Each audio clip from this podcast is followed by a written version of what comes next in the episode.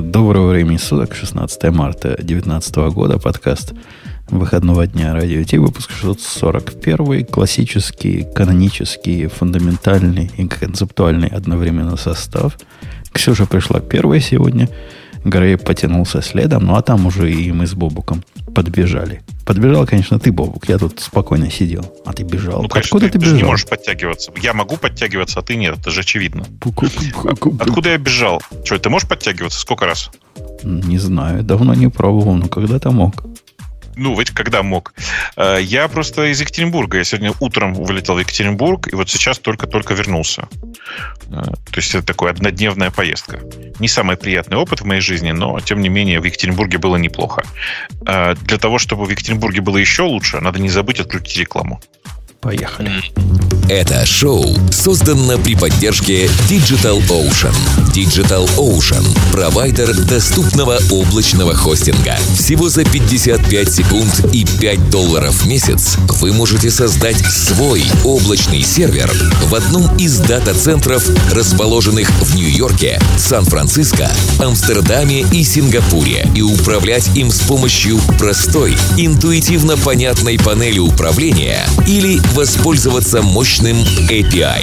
Начните прямо сейчас.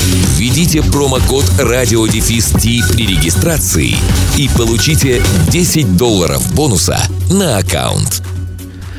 Э, ну что, давайте, давайте дадим сначала.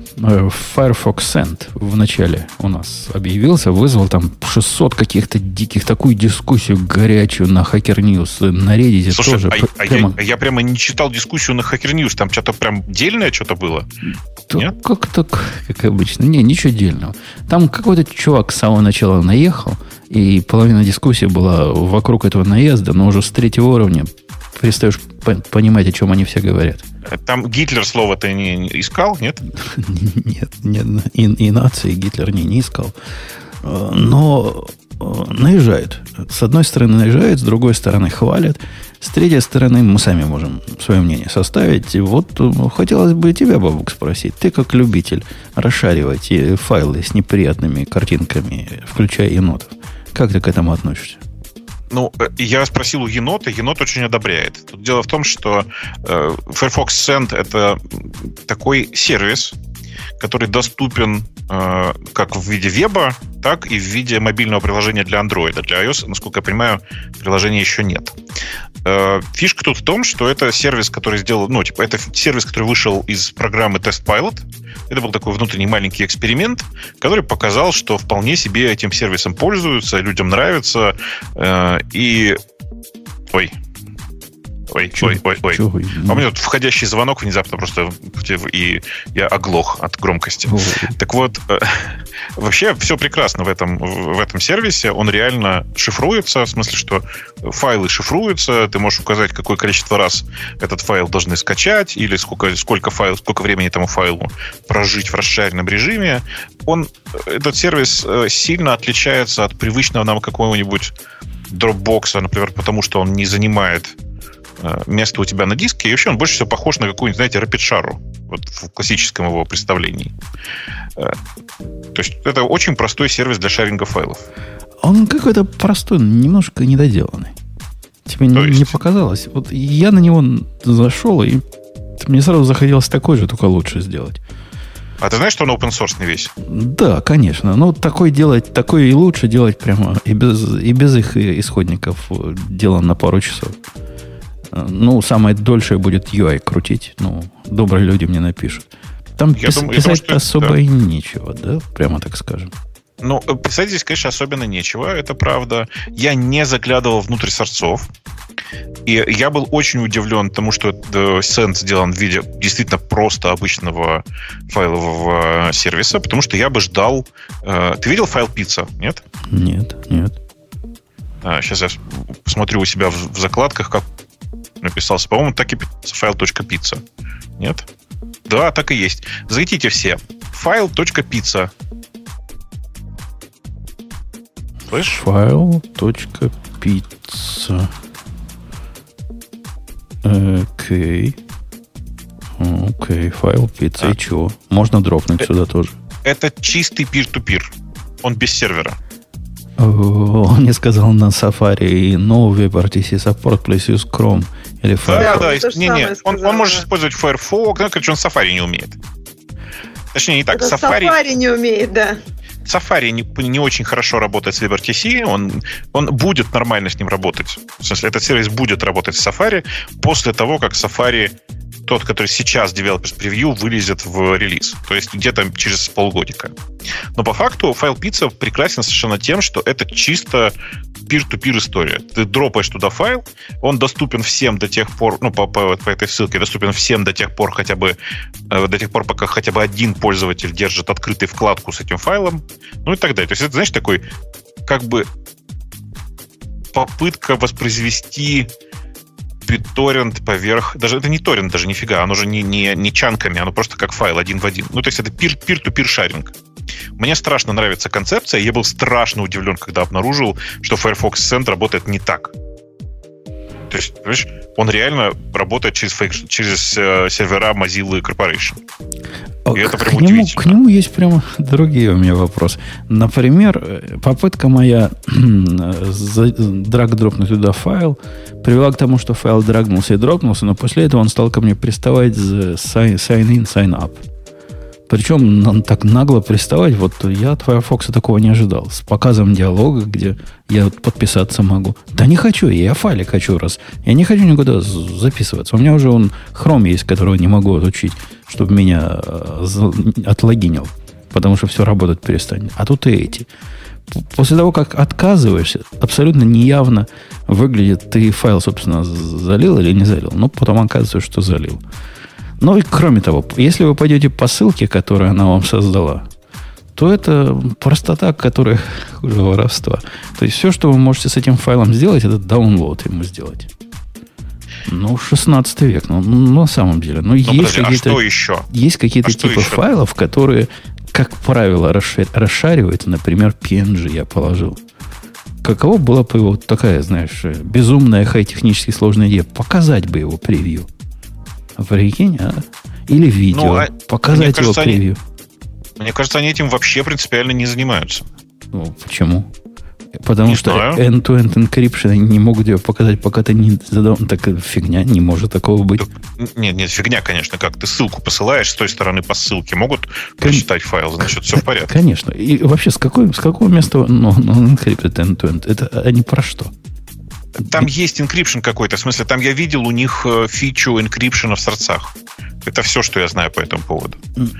То есть, когда ты загружаешь туда файл, его, кажется, можно поинкриптить. Mm. То есть, он хранится у них там, видимо, в инкрипченном виде. Вот единственный инкрипшн, который нужен был бы там, поверх там, те, там телеса. Есть, там есть password protection еще, знаешь. Окей, okay. Password protection. Ну, ладно. Ну, да. доп, ну допустим. Ну, допустим. Ну, я ну, согласен. Короче... Короче, сервис, конечно, довольно забавный. Он, очевидно, совершенно супер простой. Вы можете зайти в сорцы, посмотреть, что там вообще понаписано. И чисто с точки зрения, вот, посмотрите, вот у нас есть готовые сорцы, и вы можете воспользоваться ими и сделать себе точно такой же сервис. С этой точки зрения оно, конечно, ну, не, не бесполезно. Чтобы я им пользоваться, я не могу привык, придумать какую-то конструкцию, чтобы я этим пользовался. Есть use case, который я могу представить. Там вместе с, с этой программкой, когда обсуждали ее с, с Firefox Send, пришел автор приблуды, который написал для командной строки, чтобы с этим совсем работать. Какой-то эф эф-Send, по-моему, называется. Их там две. Одна написана на питоне, вторая написана на расте внезапно. Да-да, на расте я видел написано. Ну вот. И обе они примерно одинаково работают. И... Ну, ну вот ее ну. можно интегрировать, например, в, в Alfred. Все это дело, да? И да. типа расшарить файлик. Оп, что-то нажал, тыры-пыр или куда-то дернуло, и вот оно все. Ты знаешь, что у тебя в Synology встроена фича расшарить файлик? Да, если бы я был борзый и выставлял Synology с его задом наружу, то я бы, наверное, этим и воспользовался. А, так нет, ты можешь настроить Quick Connect. Знаешь, что такое Quick Connect? Знаю, если бы я был достаточно безумным, чтобы ему доверять, я бы настроил Quick Connect. Да, все правильно.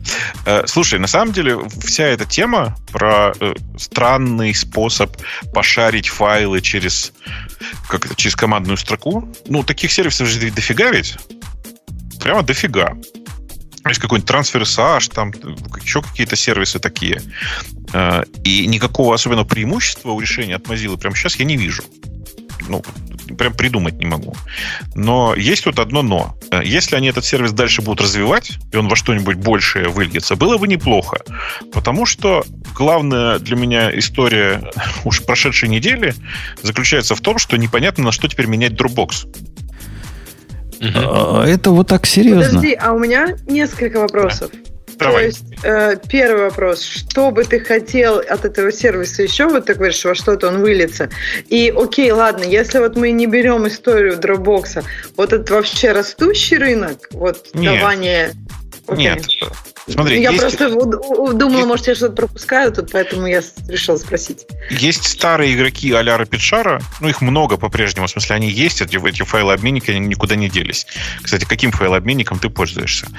А, есть еще, ну, Мега, который по-прежнему живой, в смысле, который, как он назывался, Мегаплод и все вот эти вот, mm-hmm. огромная пачка, пачка этих сервисов. И у всех у них продуманная система монетизации вокруг этого построена. В, там, с премиальными аккаунтами. Ми- мигающая вот эта вот неонная реклама. Каждый раз, когда заходишь на какую-нибудь такую рапид-шару... Не, нет, там, там гораздо вытекают. более интересный способ. Там гораздо более интересный способ монетизации. Способ монетизации выглядит вот как. Ты заливаешь туда файлики. Uh-huh. Эм, э, и когда ты заливаешь туда файлики, ты этими файликами делишься. Это же обычно пиратские какие-нибудь файлики. Uh-huh. Там э, особое порно, где э, персонажи сериала «Смешарики» встречаются с э, Аладдином и любят друг друга. Ты заливаешь этот уникальный контент. Сериала «Пикабу», да. Угу. Да, да, да. С персона... Ну да, например, с персонажем телепузиками. Да, да, да. Да, да. Ты заливаешь этот файл на такой обменник. Как ты знаешь, наверное, если пользователь не зарегистрирован на этом обменнике или не платит за него, то скорость даунлоада с таких обменников очень низкая. Ну, там она обычно ограничена какими-то там типа сто двадцать восемь килобитами. шестьдесят четыре. Это вообще невозможно, да. Да, и э, тебя всячески подталкивают, как пользователя, который хочет скачать, давай, зарегайся, получи, ну, этот самый, премиальную подписку ненадолго хотя бы.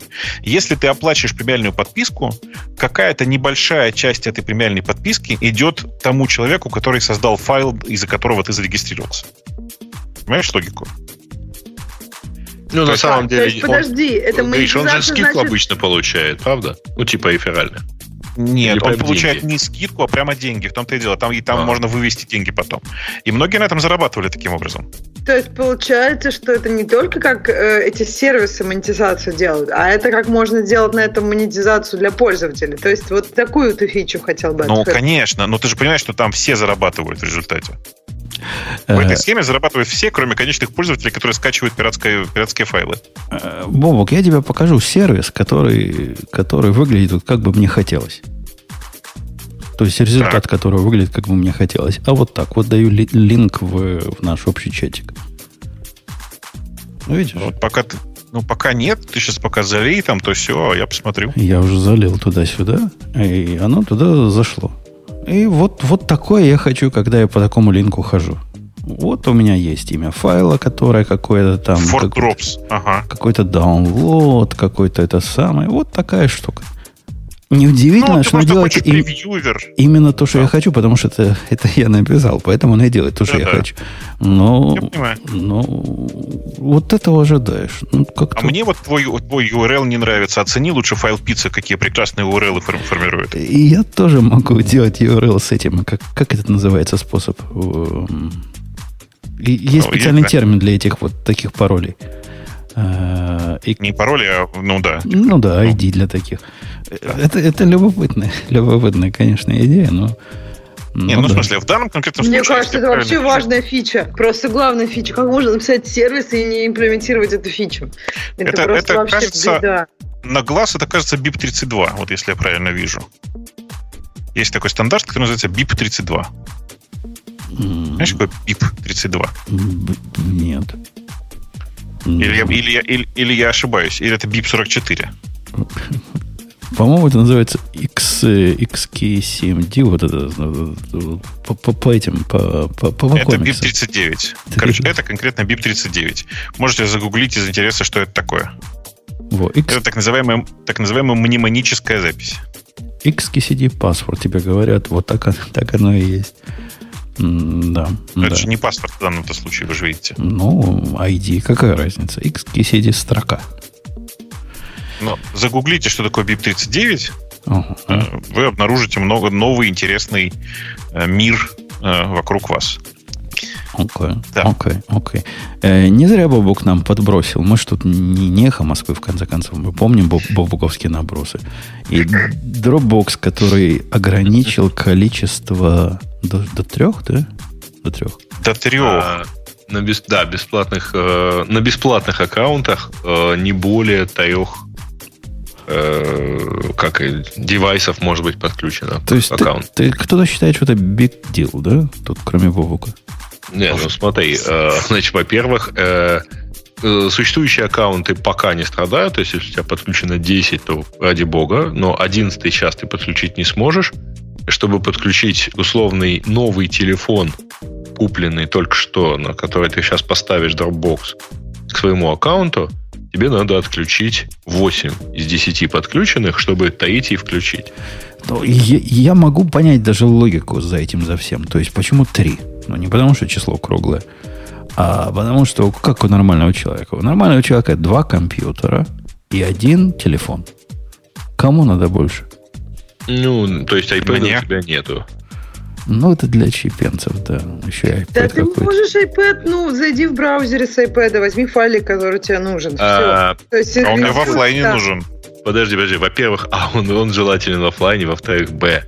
Эм, а если у меня нет подписки на сервис уан пассворд?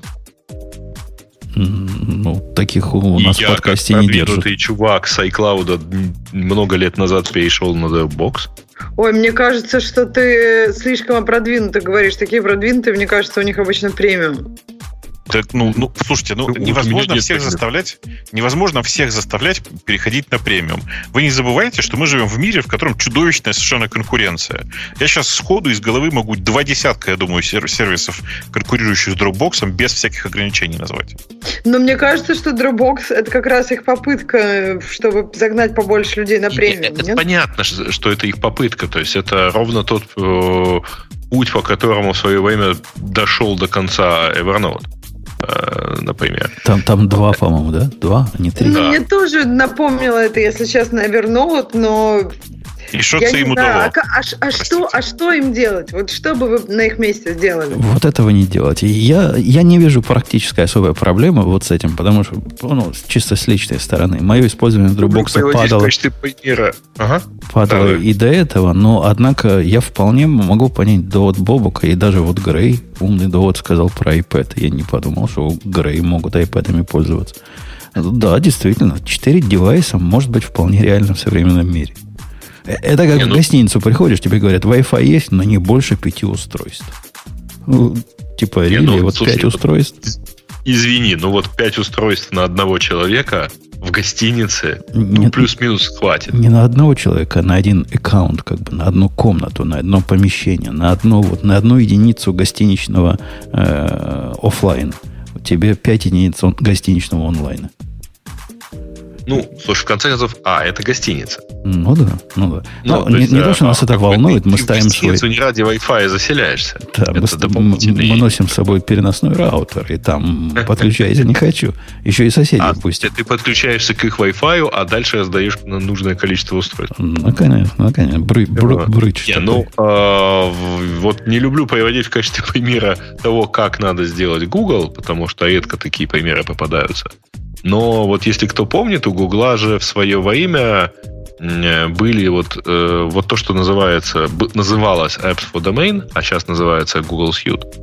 Э, оно же до сих пор для старых аккаунтов, которые были заведены, когда оно были, было все бесплатное, оно же до сих пор работает. Да ты что говоришь? Да что ж, неужели вот эти наши имейлы на радио идти вот так вот бесплатные? Да, бесплатные, это я издеваюсь. Так и есть. Так. И можно да. добавлять, кстати. И можно добавлять там ну, до сотни, ну, чего в принципе, ну, это разумное как бы ограничение. А, не, не до сотни, и... нет. А сколько ты в момент, когда ты его... Когда-то можно было попросить. Когда-то, можно сказать, было тысяча. И вот если ты когда-то тысячу попросил, по-моему, у тебя тысяча до сих пор и осталось. Ну, по умолчанию, по-моему, сотня оставалась. По, по, по умолчанию делалась сотня, да. А, да, ну и оставалось, если ты не увеличил. Ну и поэтому у тебя оно до сих пор остается, и если ты не перешел на джей эс ю, то у тебя этот Google Apps Basic, или как он там называется, он у тебя вот до сих пор вот такой, с соответствующими лимитами. А, да, единственное на самом деле но, которое вот за все эти годы произошло, а, новый дизайн Gmail'а до этих аккаунтов дошел не сразу. Возвращаясь к Dropbox и множественным альтернативам, которые у Бобука во главе крутятся, Dropbox потерял какую-то свою привлекательность после того, как они стали выпиливать те штуки, которые понятно, почему не выпиливают. Например, паблик... Сто лет уже, когда паблик каталог они отпилили. Ну, удоб... да, и удобная штука так была. Не работает. Удобная давно штука. Так не работает. Вот эти длинные баны за то, что если вдруг ты по безумству выложишь в Твиттер картиночку с ссылочкой на, на Dropbox, свою публичную картиночку, и как ты получаешь баны, как ты потом с ним разбираешься, это тоже не добавляет привлекательности. Ну и, скажем так, ну как сервис для шеринга э, картинок, он вообще как бы потерял, я то есть вообще перестал его использовать, например, потому что он не генерит ссылку, собственно, на картинку. То есть, ты типа сделал скриншот, но дальше ты получаешь ссылку, которая, в принципе, ну, она не встроится нигде, а, даже там в каком-нибудь, я не знаю, в комментарии или еще чего-то с небольшим трафиком. Нет, оно встроится с ссылкой, куда надо пройти, загрузить себе всю эту обвязку и посмотреть на небольшую картину. Отсюда вопрос. Ты, Вовок, упомянул десяток другой альтернатив. Какие альтернативы не тому Dropbox'у, который, убожество, в которое он сейчас впал, и которым из ведущих этой, в этой студии уже мало кто пользуется, а вот того Dropbox'у, которым он был сначала, такой борзый, современный, молодежный, все дела, всех знаешь, боксов сделал как стоячих. Вот самая, какая самая большая альтернатива, которая вот у всех на слуху? Как, ну, какая? Ну, не, ну, мне интересно, вот кто самый. Во-первых, большей части фич, которые, про которые вы грезите, на самом деле нет. Ну, в смысле, при картинке по прямой ссылке почти ни у кого больше нет уже. А все остальное OneDrive и Google, ну, типа Google Drive, что? Подожди, OneDrive это который... который Microsoft. Что? Microsoft. Microsoft. Google Drive, он, он уже отвратительный. Он же не потому, что гугловский, а потому, что там никогда не понимаешь, как ты расшарил и что именно ты расшарил. Это, это какой-то ночной кошмар. Не, не, сейчас вот насчет, насчет Google Drive я с тобой согласен. OneDrive просто элементарно все шарится. В смысле, ровно так же, как в Dropbox. Я не удивлюсь, если они просто копировали интерфейсы в какой-нибудь момент. А, а что еще есть? Ну, типа Spider-Oak до сих пор живой вроде. Он, когда мы его щупали, а щупали мы его лет пятнадцать назад, он тогда уже едва шевелился. Да ладно, да живой он. Я, как-то, ну, есть же еще богомерзкие для тебя. Есть Яндекс.Диск, у Mail.ru есть облако, напомню. А еще есть волшебный такой способ, можно тупо на эс три выкладывать. Ты в курсе? Это же, это, это. Ну, то есть, то есть ты думаешь, не, не для обычных людей, как вот все остальные, да которые нет, ты есть, перечислил. Есть куча так, приложений, которые позволяют выкладывать прямо для, для обычных людей. То, то есть ты реально думаешь... Есть, да? были, слушай, я маковскую утилитку, которая шарила на эс ти и, копировала тебе нужную ссылку. Э, подождите, дай, дай бог памяти, как она называлась? Дроп чего-то, не? Дропс или еще чего-то. Ну, было ну, несколько сразу. Таких. Вот. Да, она штук, называлась которые... э, Дро... Дропайо, по-моему, как-то не, еще. Это такая была, которая за... Dropshare, которую Бобок ругал. У них просят за, за это дело, по-моему, тридцать долларов. Это же она была, Dropshare. У меня даже есть такая. Да они долбанулись просто, прошу прощения. Да, я, я купил когда-то апдейт или апгрейд по привычке. Ну, то есть вот некоторые умпутуны покупают, поэтому, говоришь, может, имеет смысл сделать не разовую, не one-time fee, а абонентскую плату. Точно, точно. Ну. Нету альтернативы Dropbox. То есть Dropbox сам по себе какой-то странный продукт. Ну, ладно, если ты хочешь в мире Microsoft, а мне, мне это стрёмно, честно говоря, через Microsoft делать больше. Примерно так же стрёмно, как и через Google. А какого-то стабильного, независимого игрока, ну, ну кто? Ну, а вот Box был до, до Dropbox, да? Ну, он сейчас он, жив? Он, он, он, конечно, жив еще как. Но он же был тогда тип, типа как, как Корба по сравнению с Джейсоном. А Слушай, Box он, разве он... не для Enterprise? Box в первую очередь для Enterprise, конечно. Да. И они довольно странно вообще себя ведут. Но с практической точки зрения Box прекрасно себя чувствует, даже если ты просто, ну, кастомер, в смысле не, не, не enterprise-ный, а обычный пользователь. И, ну, у них просто, видишь, подход такой довольно, довольно забавный. У них как бы, ну, бесплатный план, он очень забавный. Типа там размер файла двести пятьдесят мегабайт. А если больше двести пятьдесят мегабайт файл, то как бы, ну все, до свидания. Переходите на платный план. Ну да, да, это как-то хамство редкое. В общем, iCloud вполне ничего. Ну, правда, он шарить, по-моему, нельзя, да, iCloud. Это только для себя, для внутренней синхронизации. Можно а, пользоваться. Пошарить iCloud, конечно, нельзя, но чисто теоретически я могу себе представить, как написать программу, которая пошарит файл с iCloud. Наверное, только не очень хорошо так делать. Ну да, ну слушай, в крайнем случае для шара, повторю еще раз, для шаринга есть же, ну, эс три. А эс три тоже, ты, тебе кажется, что вот так вот. А представь, ты звезда. Ты же звезда. И вот ты выложишь да, ты картиночку, и, и у тебя на эс три она такой трафик наберет, такой трафик, что ты не расплатишься. Весь мир тебя перепостит с прямыми ссылками. И это как-то стрёмно. Вот как это... у Dropbox тоже самое. Ну, тоже ничего, как бы, ну, Dropbox тебя просто забанит. Забанит, да, конечно, конечно. А, а здесь, Бобок, три тысячи долларов. три тысячи долларов в счет. Выложил картинку с котиком и енотиком. И все. И все. Бобок разорился. Пошел в долговую яму. Несмотря на то, что император. Да, вот это сейчас хорошо особенно было.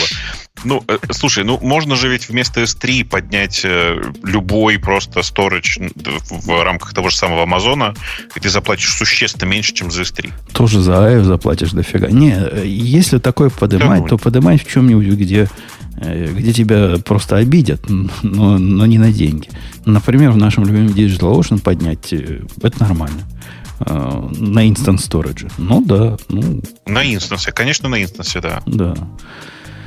Хотя там тоже сейчас переплата. А вы знаете, как у них интересно план этот работает по поводу трафика? Я-то как дебил всегда думал, что у нас трафик надо выравнивать по количеству инстансов. А нет, оказывается. Оказывается, это все тоньше у них сделано. А именно он суммируется. Прям молодцы. Вот хотелось бы плохое сказать, но не могу. Хочу только хорошее сказать. Речь идет о том, что у них один терабайт на самый плохой дроплет дается. Но это не один терабайт на дроплет. Это один терабайт в вашу, как сказать, копилку идет. А если у вас, например, пятнадцать дроплетов, то ваше ограничение трафика не на каждый из них, а суммарное.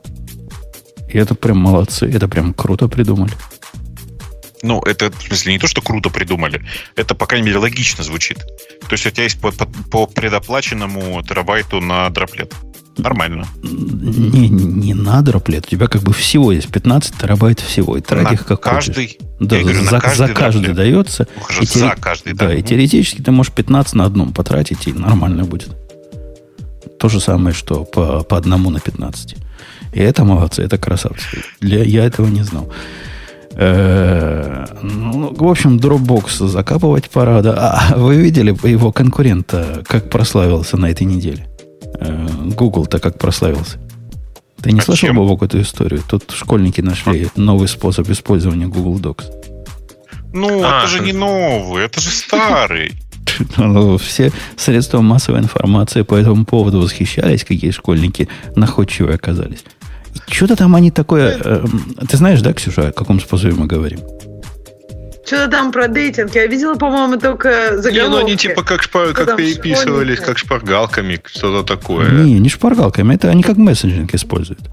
Они ну, открывают... Я так понимаю, документ. Что Snapchat там заблокирован, условно говоря, да, или требует этого. Так они переписываются, открыли док-файл и переписываются. Ну, да. Как бы, я тоже не понимаю, что тут, это, по-моему, как Чуваки, бы очень древний способ. Вы, вы просто вы не догоняете самого главного. Там другая история. В школе, в интернет, интернет в школе довольно сильно ограничен. Ну, Он ограничен Гуглом и типа Google Docs, потому что для, для многих школьников это как бы рабочий инструмент. Да у них хромбуки у всех, поэтому без этого да, никак. Да, конечно. И как следствие доступен Google Docs в, в стандартном, ну, в обычном стандартном виде.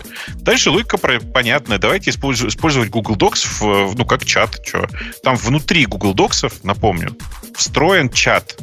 Это, ну... буквально, вот вы открываете документ и начинаете чатиться в комментах к этому документу. Вот и все. Ну, можно пойти дальше, можно самим документом чатиться. Все равно его все видят. А зачем? Там просто эти комменты, там просто они выглядят даже как, как чат, если ты не видел. Да там, по-моему, чат и есть на самом деле. Ну, так он просто называется комментарий.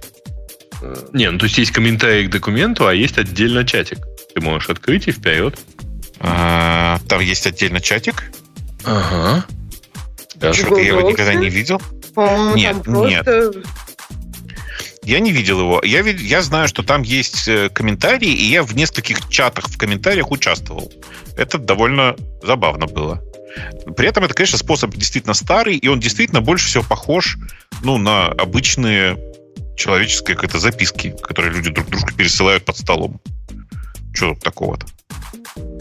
Окей, окей. Значит, есть альтернатива. Ну, мне на самом деле, знаете, что больше нравится в этом отношении?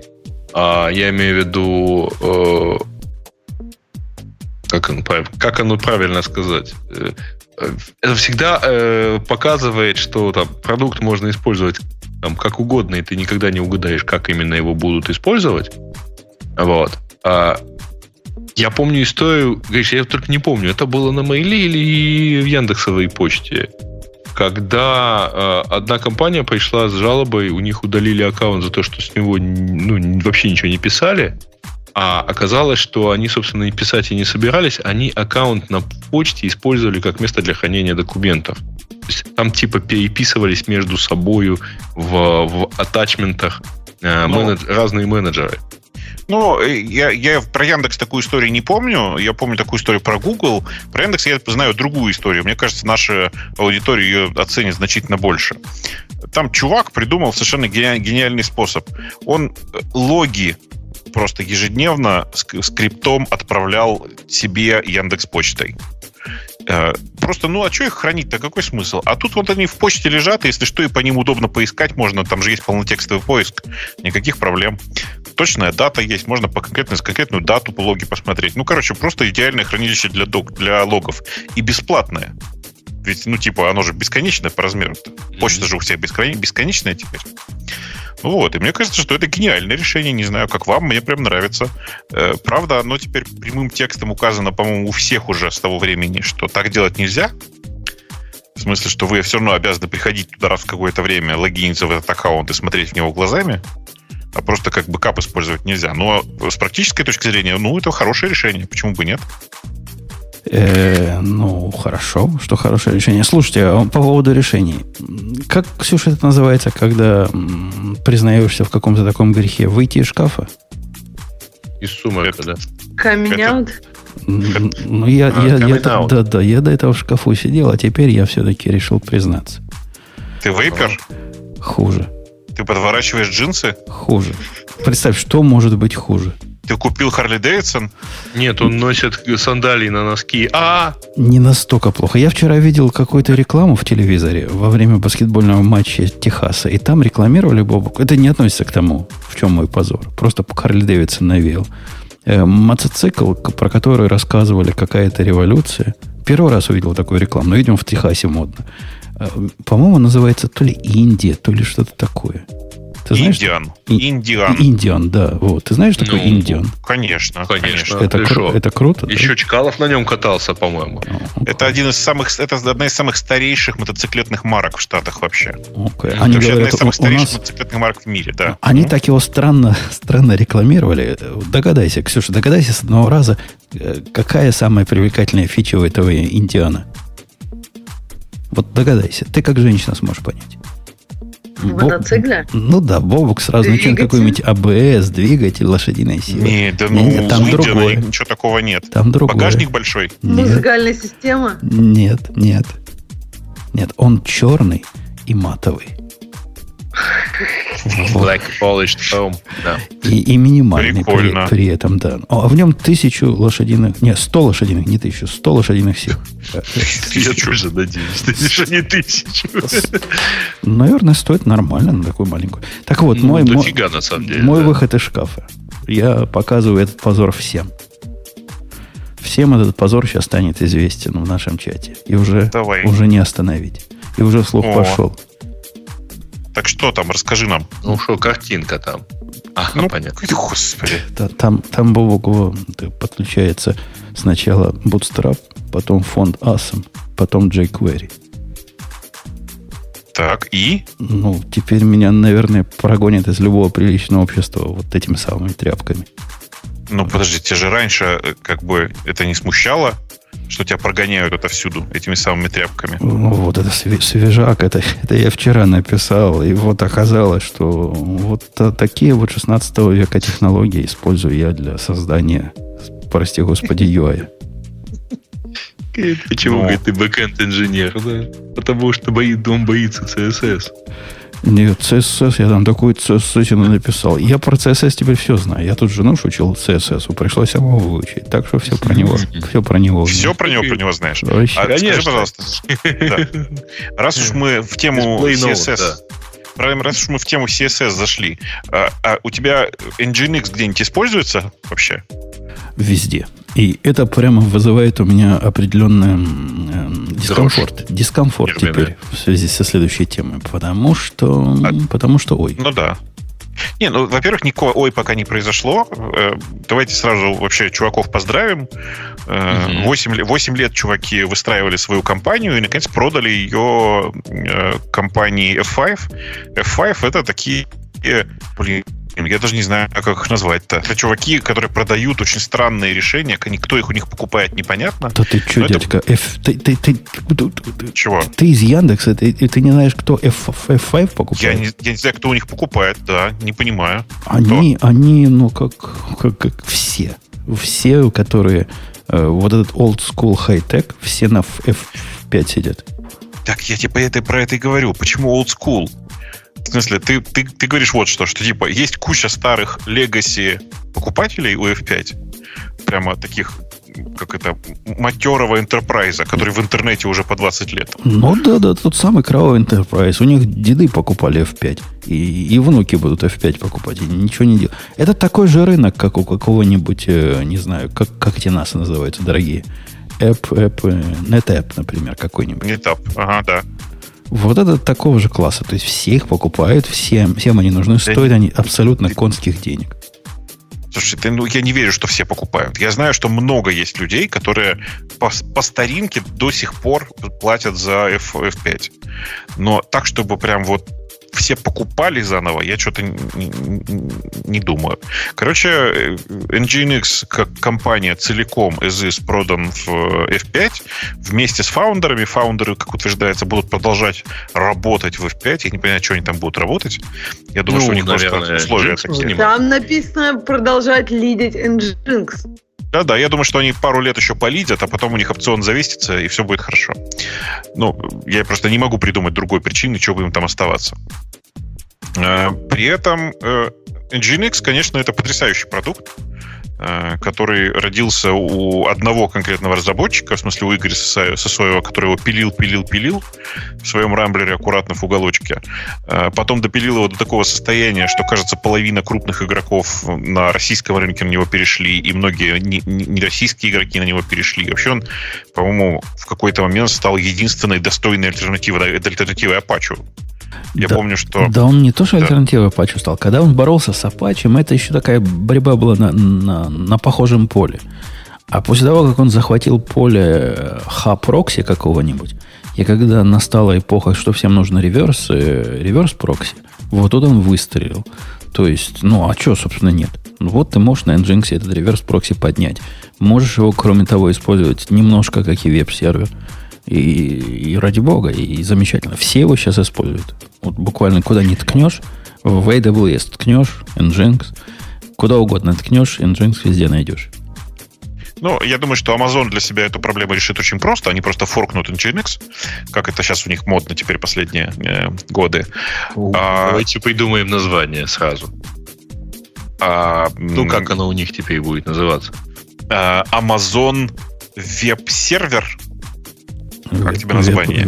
Веб, веб, уже есть. эй дабл ю эс уже есть аббревиатура. Они не смогут на это пойти. Может быть, WebEx?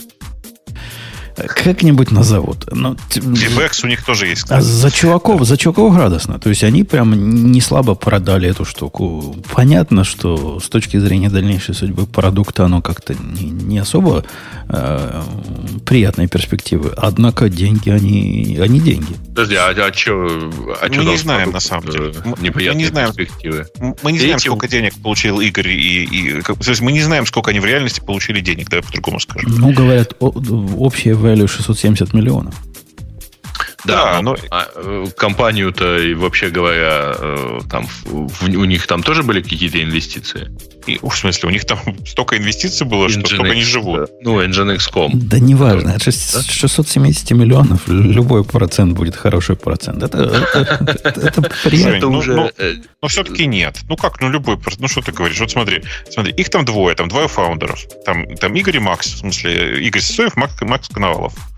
Давай себе представим, что у них осталась какая-то бешеная сумма после вот всех инвестиций. Ну, скажем, десять процентов на двоих. Ну, no. То есть шестьдесят семь миллионов а. на двоих.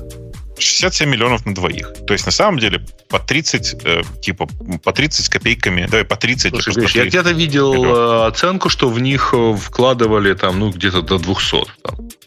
Это не Прямо важно, что... сколько вкладывали, важно, сколько не, не. процентов осталось. Конечно, важно, насколько, насколько из-за, за, ну, типа... Нет, раз, но если в них вкладывали, доли. Все равно как бы... Ну как, мне кажется, все равно важно, сколько вкладывали. Если в них вкладывали, я не знаю, несколько миллиардов, то, возможно, им вообще ничего не осталось. Не-не-не, это, это, не, это важно для инвесторов, но не для них. Инвесторов да. либо, либо кинули, либо инвесторы выстрелили. Мне кажется, тут выстрелили скорее, чем кинули. Инвесторы, конечно, выстрелили, и я думаю, ну, что... Насколько? Вот, они могут в два раза выстрелить. Да, есть, потому что, говорит, ну ты прекрасно знаешь, что ни один э, инвестор не будет фаундерам оставлять там десять процентов э, в расчете, ну, тем более, когда речь пойдет там о дальнейших каких-то инвестициях. Ну, я даже не знаю, что тебе сказать. В смысле. Подожди, я... а сколько фаундеры оставляют, сколько инвесторы оставляют фаундерам обычно? Ну, в зависимости от стадии инвестирования, да. э, конечно же, но, в общем, там, понимаешь, в чем дело, если ты вкладываясь ну, на какой-то из стадий проекта, в итоге оставляешь фаундера там, с каким-то не очень небольшим пакетом, он теряет стимул, условно говоря, тянуться дальше, идти, там, я не знаю, до ай пи о или до, вот, до такой не, продажи. десять процентов, десять процентов оставшихся, это, это дофига, Грей. Вот в реальной это жизни очень много. Бобук прав. Это, это, это прям действительно много. То есть я думал, он с семи начнет. Но он, видишь, какой не, добрый. Нет, я, я, я максимальную контролю. Смотрите, чтобы вы понимали, в реальности у них было раз, два, три, четыре, пять, шесть, семь, семь, семь стадий инвестирования. То есть в них семь раз, они семь раз делились своими акциями. Первый раз в них заходила руна, и я уверен, что им не оставили больше шестьдесят процентов. А, потому что, ну, я, как-то я высокого мнения о Руне, я знаю, что они умеют делать с предпринимателями. И это была инвестиция в жалкие три миллиона в две тысячи одиннадцатом году.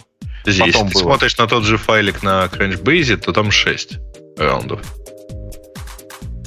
Я считаю вместе с, после, с выкупом сейчас.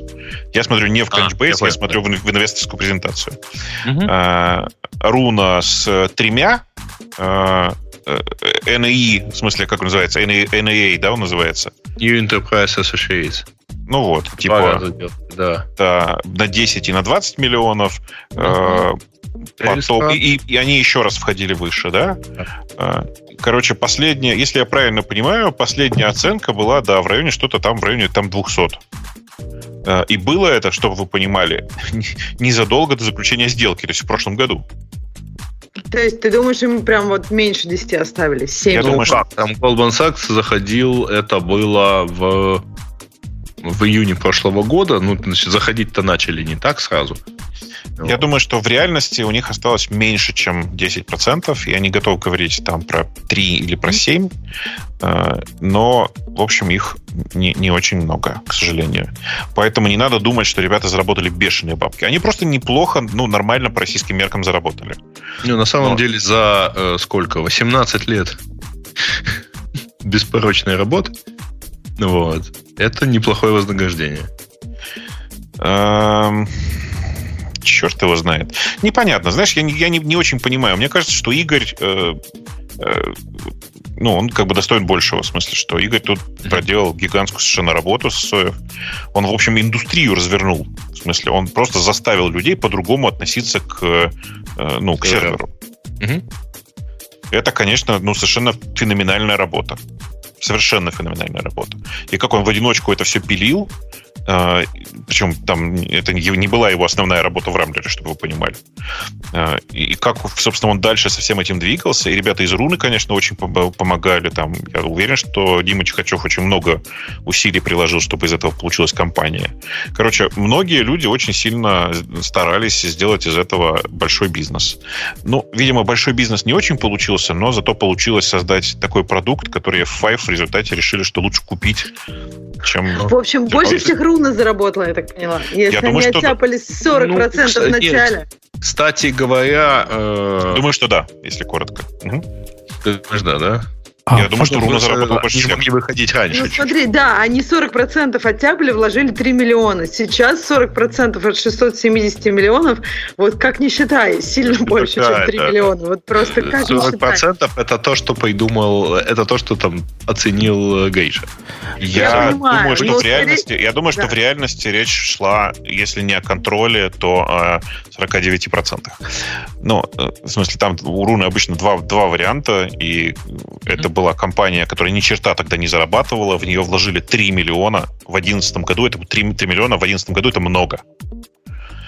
За компанию, которая не зарабатывает деньги, но у которой уже есть продукт. И в результате, где мы теперь оказались? Ну вот факт произошедший, Nginx теперь часть эф пять, как будет дальше, неизвестно, параноикам бояться. Потому что параноикам всегда бояться? Надо бояться. Параноики сильно боялись, когда э, условно, да. условный Red купился. Да, конечно. Параноики сильно боялись. Да, параноики сильно боялись, когда GitHub продался.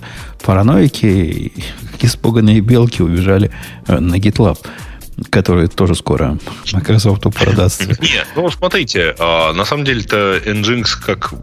собственное решение в бесплатном варианте, в open source варианте, он все эти годы, все последние восемь лет никуда не девается. А Nginx.com как коммерческий, вот, или как он там, Nginx, Nginx Plus, Plus. А, Nginx да. Plus да. А, он вот восемь лет э, развивается в рамках э, вполне коммерческой компании, которая сейчас куплена. Ну, я не думаю, что прямо вот... А напрасно. А, дум, а, думать, а, думать, а думать надо. Думай, я бы стал думать про это, потому что есть ненулевая вероятность, что все это как-нибудь не очень хорошо закончится. Не очень я... хорошо закончится, может, да. по разными путями. Например, изменение лицензии. Какое-нибудь такое снаружи нормальное, а по сути издевательство. Можно такое предположить? Да, конечно, можно. Или делание продуктов полностью закрытыми и, и, и приватными только за деньги. Может такое быть? Ну, я не знаю, с точки зрения лицензии, насколько это может быть. Зависит от того, как, как у них э, комьюнити участвовало. Ты в курсе, Бабок, в разработке? Его Но... можно заприватить полностью? В смысле, можно ли взять оп- в open-source-ные... Open-source версию дальше развивать? Ничего тебе не мешает это сделать? Можно взять open-source версию, эф пять, можно взять open-source версию и поменять лицензию до, до такого состояния, что никто этим пользоваться не сможет. Я не очень помню, какая там лицензия, если честно, на нее. Вот просто не помню и все. Пусть нам в чатике это проверят и расскажут. А куда? Ладно, мы параноики. Давайте в сторону параноиков. Куда, на что посмотреть? Куда идти? И вообще, есть ли такая реальная проблема? Мое фундаментальное мнение, вот я думаю, Ксюша меня поддержит, нет такой проблемы. Вообще, Nginx, как Edge-раутер, такой Edge, не знаю, сервис, по-моему, он пережил себя. Пережил, как змея, которая переживает свой яд. Ну, черт его знает. В конце концов, такой широкой функциональности мало у кого можно сейчас встретить. Чтобы он как прокси, например... Ты много знаешь прокси, которые хорошо работают с эйч ти ти пи два? Ну, знаю парочку, да. Знаю, ну, вот например, Traefik знаю, который да, у- у- не да. хуже, как минимум, Nginx работает с эйч ти ти пи два. Тр- тр- Traefik он называется, если вы будете искать. Traefik, в смысле. Да, он, конечно, он не хуже, но просто, видишь, когда ты смотришь на Nginx, ты понимаешь, что это веками проверенное решение. Понимаешь? Ну, веками. Но, ну, это шутка такая. Подожди, не, подожди. Вот двадцать первый век на дворе. Ксюша, я, я к тебе приду, потому что Бобук ничего в этом не понимает. Но мы-то с тобой, как люди, которые пишут микросервисы, мы-то понимаем, что ну зачем нам перед нашими замечательными микросервисами какой-то энджин вставлять? Чтобы что? Какой в этом смысл? Мы... Статику раздавать. Зачем? Зачем? Мы все в облаке живем. Какие Nginx? А, что, так что? Вам вообще ничего не нужно. У вас там и так Nginx на эс три раздает тебе все. Что-то там на эй эл би раздается. Чем они раздают дело десятое? Чем DigitalOcean раздает дело десятое? Почему нас это вообще волновать должно? Выставляем свой сервер, свой сервер с портом на, на эй эл би, на свой, или как оно называется в DigitalOcean, и вот оно счастье. Никакого Nginx нам не надо в прямом виде. Uh-huh. Uh, у Nginx Too Close би эс ди лицензия. Uh. Ну, в смысле, там же вопрос-то не в этом, а в том, можем ли мы, начиная с какой-то версии, представить себе, что комьюнити спокойно проглотило, что комьюнити спокойно проглотило тот факт, что лицензия сменилась на какую-то более рестриктив. Я себе этого представить не могу, если честно. Да, а ты мог представить, что Mongo поменяет лицензию вот так вот? Или да, Redis мог, поменяет мог, лицензию? Мог. И у Mongo, и у Redis все-таки никогда не было чистой би эс ди лицензии. У них всегда была она довольно странная сама по себе. А Nginx, он вырос из классической би эс ди лицензии. Догадайтесь, почему. Догадайтесь, какая хостовая операционная система была в Рамблере в те времена, когда разрабатывался Nginx. Думаю, и не только в Рамблере. Думаю, FreeBSD. Yeah. Я недавно тут в одном проекте поучаствовать пришел, свой патч туда за- залить. А конкретно... О, как же он назывался-то конкретно? Слушай, я даже не помню, куда я ходил. Пошел в проект какой-то известный. А, в Drone пошел. Плагин хотел свой туда предложить. А ты знаешь, как ага. там у них строго? У них там надо, для того, чтобы плагин предложить, у них там форму специальную заполнить надо, в котором ты... По-моему, это с Дроном я видел. Вот я зуб не дам, стопроцентной вероятности нет. В Дроне ли это было? По-моему, в Дроне. Подписать соглашение надо, в котором ты я не я и лошадь не моя. И отказываешься, в смысле? Отказываешься, ну, да. да. И, и изменения в лицензии тебя не должно волновать. И вообще, ну, сделал, молодец. Теперь иди дальше лесом. Где-то я такой, на такой же... А, знаешь, это типа было в Juice, кажется. В, для Java. Или в Гуаве это было тоже такая же история. Короче, в гугловских проектах это раньше было модно. Э, да. Тема что-то какую-то фигню пишет нам в чате, что по логике Умпутуна никакая Java не нужна. Можно нанять программистов, они сделают и пофигу как именно. Нет, не пофигу как именно. Если программисты сделают, как сейчас делают все... И то, собственно, нам пофигу, на каком языке эти программисты. Нам как вот Грею, Грей, который программистов... Грей, ты говоришь программистам написать не обязательно на Ruby on Rails, когда тебе какой-нибудь кусок для чего-то написать надо? Или тебе пофигу, на чем они напишут? Если это относительно популярное. Ну, относительно пофиг. Относительно пофиг. То есть, да, так и есть. Пофиг. Пофиг. В общем, если с Nginx куда-то идти, я бы на, на Traefik посмотрел. Traefik, он в такой вполне минималистический, хотя, конечно, он сейчас пытается расти в разные стороны. Но тут, очень тут важ, меняемый, важный момент. меняемый. Ты, хоть, ты же про, про использование его как прокси говоришь, правда? А больше не для чего использовать Nginx. Но я не хочу свои ну, собственные клауд-решения. Мне не ну, надо... Просто, я, я просто еще очень люблю Caddy, как ты помнишь. Он вполне себе тоже ничего. Не, не, Caddy это, это прямо конкретный no-no. После не, этого это... движения это no-no. Это, эти безумцы я... могут что угодно тебе завтра впендюрить. Есть, есть, а Traefik, конечно, не может. Их просто еще не ловили на этом. Подожди, одно дело, когда автор в заголовках пытается рекламу показывать, и на этом словлен. А другое дело, автор, который не пытается пока. Я за рекламу в заголовках. Я считаю, что это гениальное решение, которое мне ничего не стоит. Конечно, но... Фигачьте рекламу в моих заголовках. Но те, кто фигачит рекламу в твоих заголовках, вызывает ощущение неадекватности. И мне с такими Слушай, людьми да, стрёмно работать. Да блин, это, ты просто не понимаешь. Они недостаточно глубоко пошли. На самом деле, чувакам из Caddy нужно было просто сделать рекламную сеть, позволяющую размещать рекламные объявления в, в заголовках Caddy серверов. И вот это было бы гениальное решение, я считаю. Ну, да, мне страшно с безумцами.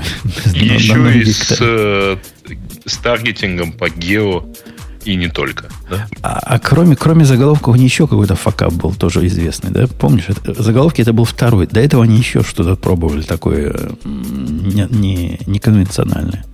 Не, не да, помню, по-моему, нет. Они, единственное, что они делали, это у них с сайта нельзя было скачать бинарник, не заплатив.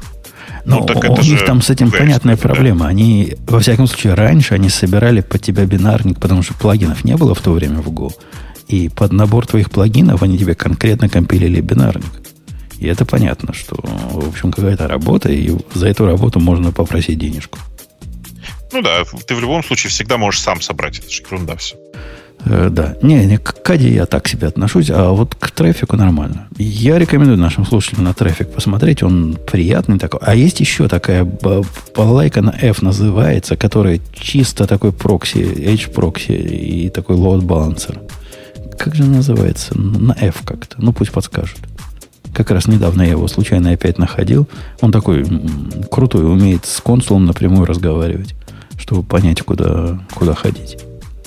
А зачем тебе, чтобы он с консулом разговаривал? Ну, и с консулом Фабио, во, правильно говорит нам добрый человек. Ну как, консул один из бэкэндов, и, в общем, вполне нормальный для этого бэкэнд. Ну, просто консул же ди эн эс умеет отдавать. Зачем? А, ну, замечательно, пускай ди эн эс отдает. Ну, ладно, хорошо, пусть. А что такое H-прокси? Ну, это такой прокси, который последние мили. Это если у вас до инстанса уже дошел как-то человек, или до того места, где бегут ваши сервисы. Представляете, у вас... Это я отвечаю Василию на вопрос. И у вас на, на хосте на каком-то, на ноде каком-то, на инстансе, на дроплете каком-то бежит семнадцать сервисов. Как-то между ними надо проксировать, реверс-проксировать. Вот для этого как раз Nginx. И для этого и Traefik, и для этого все остальное, о чем мы упоминали. Вот на, на углах. Будем на, на краях проксировать. Послед, последние мили прокси. Э-э, окей. Окей. В общем, мы рады за чуваков. Я, я искренне рад за них. Не очень, честно говоря, опасаюсь за себя. Но тебе встаем, да? Не сильно, так сильно я опасаюсь. У меня Nginx и так уже на, на излете был, как вот та пуля, через полтора километра. Ну, ну ладно, молодцы. Хоть, хоть, хоть получили что-то с, со своих усилий. Со своего гуся. Да. Что Бобок на тебя смотрит? Ну, как? Ну, мы можем, наконец, обсудить главное. С Ксюшей самое главное, конечно, как она допустила, что бэкэнд-разработчики в ее дорогой компании так ложанулись, что почти сутки не работали. Не, ну, у меня есть теория, пока Ксюша не ответила. Я ей подскажу ответ. Ксюша, ты готова к ответу? Отожми, отожми мьют, не бойся. Или она ушла, или она отвалилась. Я Мне кажется, она два раза сделала. Поивентивно ушла. Не, я ее до этого вызывал, когда еще Facebook не трогали. Она молчала, как рыба об лед. Слушай, ну у нее там могут быть какие-нибудь обстоятельства. Давай, пока как раз ее нету, позлословим. Что ты? Facebook. двадцать четыре часа. Технически. А все из-за монорепозиторий. Уверен, дебил какой-то закоммитил поломанную какую-то штуку в монорепозитории, и весь Facebook лег. Думаю, что как раз вот с чем это не связано точно, так с модорепозиторием. Ну, а представь, какая была красив, красивая теория.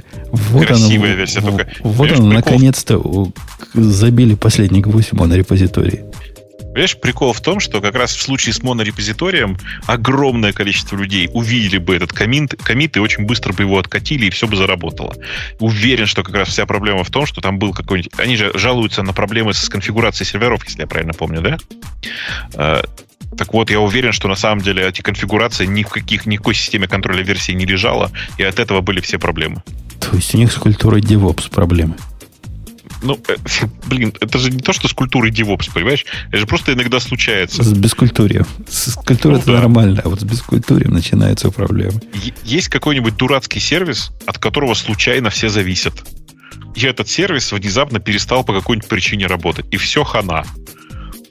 То есть, ну, реально бывают самые невероятные случаи вокруг этого. Я при этом, на самом деле, Facebook ведь ничего не рассказал. То есть, они, напис... они рассказали, что у них была проблема, связанная, цитирую, с сервер configuration change. То есть, буквально набор слов, вместе обозначающих миллион возможных смыслов. Не сказали, гады, ничего. У меня недавно был, была тоже проблема, которую мы также примерно заказчикам продали. Причем абсолютно мистическая. Я, по-моему, рассказывал о ней в каком-то из подкастов. Когда забытая зависимость в какие-то дальние годы, лет шесть назад, я ввел для Монги кластера, они друг с другом разговаривали при помощи э, консуловских ди эн эс. То есть все в порядке, да? Консуловские вот эти локальные ноты .консул, они друг друга находили, и все было замечательно. Пока э, добрый человек, ну что там сказать, я это был. Я решил, что мне консул на этих нодах не нужен, никогда не нужен был. Да ничего не делал Монго с этими консулами. И грохнул его. И вообще не понять, что случилось.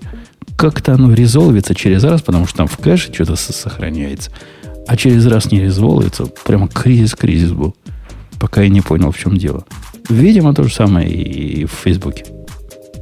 Какой-то дебил чего-то отключил. Да... Такая, Слушай, такая вот поучительная я, история. Я просто продолжаю пытаться найти хоть какую-то нормальную информацию по поводу того, что же там произошло. И у меня, знаешь, от некоторых сообщений вот четкое ощущение, что эти сообщения писали не технические специалисты, а пресс-служба. Потому что там, знаешь, читаешь... И, знаешь, а, я знаю, что это напоминает. Это, если, дорогие читатели, вы вдруг случайно читали это, это просто там в тексте написано следующее, что проблема в Фейсбуке, из-за чего он лежал на двадцать четыре часа, это из-за того, что там было применено высочайшее достижение нейтронной мегалоплазмы. Там ротор поля наподобие дивергенции градуирует себя вдоль спина, и там внутри... Я не помню дальше, что там было. У нее там... неонка. А я подозреваю, не, не, это, это, это может быть связано с недавним открытием внутри квантового компьютера. Типа время назад повернули, которое вовсе не назад, и вовсе не время, и вовсе не повернули. Но вполне могло подействовать и на Facebook. В смысле, это они развернули обратно полярность? Ну, что-то там он куда-то, куда-то, куда-то развернули. Я, я попытался читать объяснение, но было трудно читать об, об, опровержение без, без чтения оригинала. Но говорят, типа, не, время назад пока не идет. Но уже близко к тому. Скоро пойдет. И может тогда Facebook раскрутит время назад. И вот эти все миллиарды людей, которые от него уходят, в, в него теперь войдут. Ну, если переиграть это наоборот. Представляешь, как, какая хорошая бизнес-стратегия? Они сразу раз, раз, и в Фейсбук. Mm-hmm. Ну, и в Яндекс ну, тоже пойдут. Кстати, должен сказать, что у них что-то там... Они что-то в процессе починили старое. У меня довольно давно уже э, тормозила лента, ну, то есть, знаете, в каком виде вот это вот. Я даже жаловался в Фейсбуке. Одно сообщение загрузилось, остальное вот пусто, там, грузится, типа. Вот как-то я после вот этих проблем больше не замечал. Ничего, скоро вернется. Это случайно. А вы, mm-hmm. там, вы там в чатике кто-нибудь, Грей, напиши, Ксюша, ты где, типа, проверь. Жива ли? Потыкай в палочку. Я здесь. А что ты молчишь все это время? Потому что про Facebook. Да нет, она и до Фейсбука молчала. Я в нее раньше молчал. Да, а про Facebook, да, я как бы там просто знаю. Ну, не прям много, но чуть больше, чем вот в нашей статье написано. И поэтому я как бы ничего добавить-то не могу. Ну, вот не, скажи, не, скажи я, прямо, я это точно из-за монорепозитория, правильно, Ксюша? Ага. Ты просто так, так обидно, что ты пропустила. Я так там, я так подводила, то, что это именно Ксюша, именно на бэкэнде. Просто там что-то закоммитила, и все, что ты такое сделала. И обязательно... Ну, ничего, на бэкэнде iOS стоит? Да, конечно, как? конечно. Бэкэнд, а бэкэнд давно на Swift перешел. Так тебя благодарен иногда, когда ты расшифровываешь наши шутки. Это так трогательно всегда. То есть просто как бы, ну да, в этом как бы шутка и была. Короче, на самом деле это очень смешно, но мы реально не знаем, что произошло в Фейсбуке. И, и что самое ужасное, вот если по-честному, я вообще себе не могу представить, какой гвалт стоял внутри компании, когда почти сутки часть сервисов не работала. То есть это просто капец. Я просто я представляю себе, какой там ужас был. Просто реально ужас у людей. Я думаю, папа на ковер вызывал. Ксюша, папа вызвал на ковер. Пачками выносили, да. Код сервера. Там я просто хочу сказать момент, что там еще, как бы вы понимаете, что если внешние сервисы не работают, то с внутренними тоже как бы не все в порядке. И ну, это, конечно. конечно, тоже очень унылое время, когда практически ничего не работает и... В общем, да. А, представь, знаете, ты не поверишь, Ксюша, как на меня повлияло падение Фейсбука. Как? Это, это, это, было, это было вообще прямо... Это, это как раз подтверждение того, что казуальность не является... Ну, какое другое слово? Ну, когда результат из этого. Казуальные... Ну, Корреаль... корреляции, корреляции не является. Да. Okay. Вот тут, значит, весь мир кричит, все твиттеры кричат, Facebook упал, Facebook упал. Я захожу... Абсолютно без, без всякой задней мысли, даже не на Facebook, а на Google поиск по картинкам. Ищу, ну, очередного, конечно, Бобука, который с енотом. Ну, что еще там искать? Ищу вот это всего. Думаю, может, новые опубликовали. И что вы думаете? Мой ужас и кошмар. Когда я понимаю, что Facebook сломал весь интернет, в том числе и гугловый. Google у меня дает первые пять картинок, а вместо остальных рисует поломанные вот эти крестики. Ну, думаю, блин, в мире вообще что-то сломалось конкретно. И Facebook упал, и Google упал. Что случилось? Не могу нигде подтверждения найти. Не поверишь, Бобок, что оказалось. Что? Оказалось, я добавил пару листов в свой пай, пай, пай, пайхол, которые, которые вот так вот решили, что слишком много я. Слишком часто я к этому ди эн эс ухожу. И вообще не тот ди эн эс у меня. Но Facebook виноват. Ты сам себе сломал все, что можно. Да я-то причем Facebook. Все из-за Facebook. Про, про дебильные поломки. Пока мы далеко от этой темы с дебильными поломками, поломками не ушли, я вижу, у нас там есть тема про... Я процитирую текст «Медузы». Яндекс подвергся сетевой атаке из дыры в реестре Роскомнадзора. И... Ты читал эту статью, нет? Я ее вставлял, по-моему, сюда, нет? Кажется, я я просто... я нет, она у нас есть, я ее видела, но я не прочитала. Бобок, расскажи. Давайте я, я вам расскажу дыра. просто... Я там расскажу вам, короче, это просто анекдот. Во-первых, это не Яндекс подвергся сетевой атаке, и это не сетевая атака, и это не дыра в реестре. Все еще сильно смешнее. Короче, как реализованы... Ну, просто все... Это, ну, такой common knowledge среди тех, кто работает... Довольно с... старая, да. Но... Да, да. Там, там история, значит, такая. У Роскомнадзора, как у органа, который занимается надзором и надзором за тем, как блокируются сайты, в том числе, и контролем за тем всем происходящим, у них, у, у всех крупных, крупных провайдеров есть такая коробочка, которая там стоит.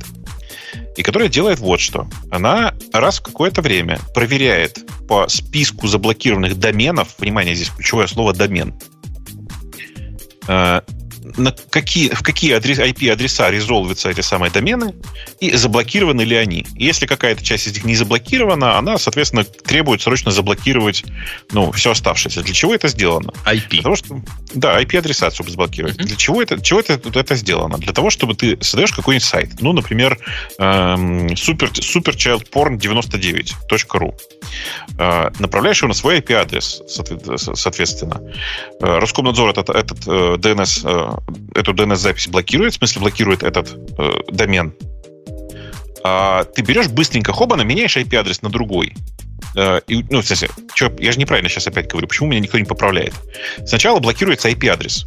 Э, и, ну, и типа происходит, происходит слежка за этим доменом. Если ты его переставляешь на другой ай пи-адрес, он тоже блокируется. Все совершенно очевидно. И вот теперь представьте себе, что есть такой адрес, который находится вот в этом Роскомнадзоровском списке. И он вам принадлежит, этот домен. Это же как классно можно развлекаться. Ты берешь в список, собственно, адресов, куда резолвится этот домен твой, добавляешь, ну, самые классные адреса: Сбербанк, Яндекс, Рамблер, Фигамблер, Google, что, что угодно. И при следующем проходе, этот следующий проход проходит, ну, типа раз в полчаса, что ли, он там переинициализируется. Ты получаешь прекрасную картинку, когда у половины Рунета забанено некоторое количество ай пи-адресов крупных чужих сервисов. Подожди, а как ты? То есть ты, ты же говорил, что это нужно ассоциироваться с каким-то там суперчайлд-порн и дать ему айпишник. Ты берешь ему даешь айпишник Сбербанка или что? Ну, ты, а конечно, что это же твой Де... домен. И, и запись, а, и на запись, смотри, все угодно меняешь. Там дело в том, что для того, чтобы блокировать домены, особенно при эйч ти ти пи эс-протоколе, нужно сильно дорогое оборудование. Понятно, там нужен ди пи ай, который стоит довольно много. Еще, как выясняется, тормозит трафик. Ну, он а, просто не работает при, при нормально настроенном эйч ти ти пи эс. Ну, там, если типа man in the middle и так далее. Ну, короче... А, какой man in the middle? Там эйч ти ти пи эс, и в случае, если там встраивается что-то в серединку, то ничего не работает просто. Mm, да. Ну, короче, ди пи ай не, не работает так, как, как, как люди себе представляют. Ну, это не очень важно сейчас. Ну да, давай. На самом, ну, на самом деле блокировка устроена очень просто. Тем более, что там провайдеры помельче э, и в принципе не могут особо себе там позволить что-то блокировать. Они умеют блокировать ай пи, ну, потому что это просто, да, и умеют блокировать там, ну, не знаю, эй эс-ки, например. Так им, это не то, что они умеют, Грей. Бобок совершенно правильно уточняет. А у них выбора другого нет. А, собственно, чего они еще могли блокировать? Вот ты представь вот, правильный Роскомнадзор, который блокировал бы правильно. Вот как бы он это делал правильно? Нет, нет, ну, слушай, никакого другого способа, кроме как по ай пи-адресу, в реальности нет сейчас. То есть ты не можешь ничего другого придумать. Я, я, я знаю, как, как можно было бы реализовать такую систему, чтобы можно было блокировать любой сайт. Но это действительно требует ди пи ай с man-in-the-middle, в смысле с внедрением отдельного сертификата Нет, клиентов. Я немножко не то хотел сказать. Дело в том, что даже если у тебя не эйч ти ти пи эс, а, то есть, ну, если у тебя не эйч ти ти пи эс, ты можешь слушать трафик и блокировать там, потому что тебе его видно, да, куда, на к какому домену обращается пользователь. Но э, даже для, вот, для этого тоже нужно уметь слушать трафик. Самое простое же решение при этом все равно не, не слушать трафик, а блокировать по ай пи-шнику. И, а при этом, как понятно, блэклист Роскомнадзора и всех остальных, на самом деле, подобных филь, фильтрующих органов, которые в любых странах существуют, они, естественно, ведутся в доменах. Более того, Роскомнадзор блокирует не доменное имя, а конкретный ю ар эл. Они, ну, то есть... Ну, там, но, они но, по-разному надо умеют транслировать в ай пи. Они по-разному умеют, но базово, конечно, это, это ю ар эл. Э, и ну, ю ар эл может, в принципе, состоять просто тупо из, из домена. Так тоже бывает. Э, но, конечно, блокировки происходят на ай пи-уровне. Короче, это не атака, это эксплуатация понятной... понятного инструмента Роскомнадзора, который сделан, ну, при, предельно примитивным образом. Это что такой сказать? Спуфинг Роскомнадзора. Ну, да. можно, можно и атака ее, конечно, назвать. Но, это ну, просто не атака на Яндекс, это атака на Роскомнадзор. Понимаешь? А кроме Яндекса кто-то еще пострадал? О, подожди, а почему это атака да. на Роскомнадзор? Это как раз, ну, то есть, получается, что ну, можно таргетированно... Не, ну, можно таргетированно Яндекс, таргетированно Сбербанк. Кого хочешь, того и таргетируй. Ну, так, так и есть. В смысле, что чуваки, которые это делают... Тут еще прикол вот в чем. В том, что вообще-то по факту, делая такие вещи, я не могу придумать, какой закон ты нарушаешь. У тебя есть заблокированный домен. И ты его совершенно легально можешь направить на ай пи-адрес Яндекса, и ты не, при этом, как мне кажется, я не могу придумать, повторюсь, какой закон ты нарушишь при этом. Подожди, а разве ты не обязан как бы указывать, ну, честные данные? Только на свои домены? На что? В смысле, ничего ну, не понял. Нет, ну, то есть, есть? Подожди, ты же смотри. Кому-то даешь этот ай пи-шник Яндекса, хотя он не твой. А кто проверит? А кто, кто, кто нет, кому смотри, делает? Я тебе больше что скажу. Нет никакой регуляции, что ты свои домены должен направлять только на свои ай пи-адреса. Более не... того, ну? э, наоборот, э, дело даже не в регуляции. Более того, многие большие сервисы просят направлять твой домен в виде, например, синейма или поддомена на их адреса. Ну, ну да, это, на, это, на, это, я поняла, это, ты можешь себе алиас типа для Яндекса сделать. Мой супер-пупер Яндекс. Не-не-не, а если ты хочешь подключить сервис почты для домена, что на Яндексе, что на Гугле и так далее, тебя попросят один из вариантов верификации. Направь-ка на нас синейм. Да это, это даже не, не, не сколько про почту, какие-нибудь виксы, там какие-нибудь брендинг да, на да, фитборне, да. Все они а вот это, это, подавно, да. это ну, они есть... позволяют и рекомендуют делать. Но, это, это концов, нормальный путь. Туда, хочу, туда направляю. По-моему, даже Medium такой позволяет свои собственные блоги, которые да, на самом да, деле Medium. Короче, я от этой истории совершенно в восторге, в том смысле, что это совершенно давно известная история. Минимум раз в год это происходит. Ну, то есть это второй год это происходит минимум раз в год. Нет, итак, третий год это происходит минимум раз в год. При этом это совершенно, на мой взгляд, совершенно легально. То есть можно, наверное, попробовать придраться к тому, что это был злой умысел. Можно, действии. Наверное, да, что это был злой умысел, потому что ты уже знаешь, что твой домен заблокирован. И никакого а если я купил чужой домен? Погоди, а это ну, разве не попадает не знаешь, под, под, под, под новый закон Нет. про фейк-ньюс? Ты, ты фейк-ньюс, ты типа свой домен, который на самом деле не, не твой домен. Типичный фейк, типичный ньюс, не, не, типичное не, подожди, наказание. Ну, смотри. Ну, какой, какой фейк-ньюс? Я никакой информации-то не размещаю. О, как? А ты вызываешь disruption такой, прямо весь мир страдает. Там, там, там ничего по этому поводу не написано в законе про фейк-ньюс, я его читал. Там написано, там написано, и я тоже читал, там написано про последствия. А это можно в последствия внести. Короче, если очень коротко, то я не могу придумать действительно такого, за что могу там человека можно, условно говоря, посадить, да, в смысле, что это ну, очень сложно к, к этому в действительности прикопаться. При этом, ну, типа, вот я знаю историю, что это происходило в две тысячи восемнадцатом году, что это происходило в две тысячи семнадцатом году, э, что э, тут ничего, в общем, глобально не меняется. Э, есть... Э, Я знаю, что в этой системе есть вайт-листы, в которые внесены большие блоки адресов Яндекса и Гугла, и Фейсбука, и разных других компаний. Но это же все ну, промежуточное решение. То есть, на самом деле, нужно придумывать какое-то системное решение для этой проблемы. Я пока не могу придумать этого системного решения, скажу честно. То есть, я не понимаю, как одновременно и блокировки сохранить, и при этом не блокировать нормальные сайты, В, в, ну, в таких вот ситуациях. Тут еще такой прикол, что ты можешь совершенно спокойно у человека, у, у любого человека, не спрашивая, заблокирован у него этот домен или нет, купить этот домен и направить его на любой нужный тебе адрес, и ты не будешь формально, ты не будешь вообще знать о том, что ты что-то противоправное делаешь. Ну, есть гитики, Бобок. В принципе, я себе могу представить вот некую оптимизацию со стороны регулятора, которая помогла бы с сложными срыватами не бороться. После такого перенаправления домена, например, вася пупкин точка ком на, на Яндекс.ру у вас сразу перестанут, перестанут сертификаты совпадать. И, в принципе, большим гением не надо, чтобы вот такое заметить. В техническом Ты смысле. При... Ну, нет, конечно. Смотри, это огромный объем трафика. И... В смысле, ты что предлагаешь-то? В смысле, в таких коробках в этих проверять сертификат? Не, а не, если не, там... Да, да, я предлагаю в том случае, когда они же ходят за ай пи-адресом, когда поменялся ай пи-адрес, и он указывает на кого-то, который, который другой, и которому сертификат не, не, не совпадает. Знаешь, тогда знаешь, что получается? Тогда получается, что вообще достаточно для того, чтобы твой сайт не блокировали, просто отдавать не... правильный сертификат. Конечно, но мы же не дети в пионерском садике. В браузере сможешь... Ну. Мы понимаем, что одного этого мало. Это одна из... Если мы строим систему какого-то так, принятия Жень, решений... Я, я, я что хочу сказать. А давай мы не будем придумывать за этих прекрасных людей хорошее решение этой проблемы. Я с тобой согласен, что вообще-то вот тот ту конструктор, который ты сейчас придумал, он хороший. Это правда прямо решило бы большую часть э, этих проблем. Типа валидация сертификатов решила бы большую часть проблем. Создало бы новые. Новые проблемы, вот, связанные с тем, что, например, эм, ну, типа, это способ будет уходить от блокировок. Да, конечно, конечно. И я просто на это смотрю со своей колокольни. У меня-то тоже клиенты такие. Я, типа, как Роскомнадзор по, по жизни, по, по работе. И, и там такие бывают крученые, что вообще думают, что самые умные.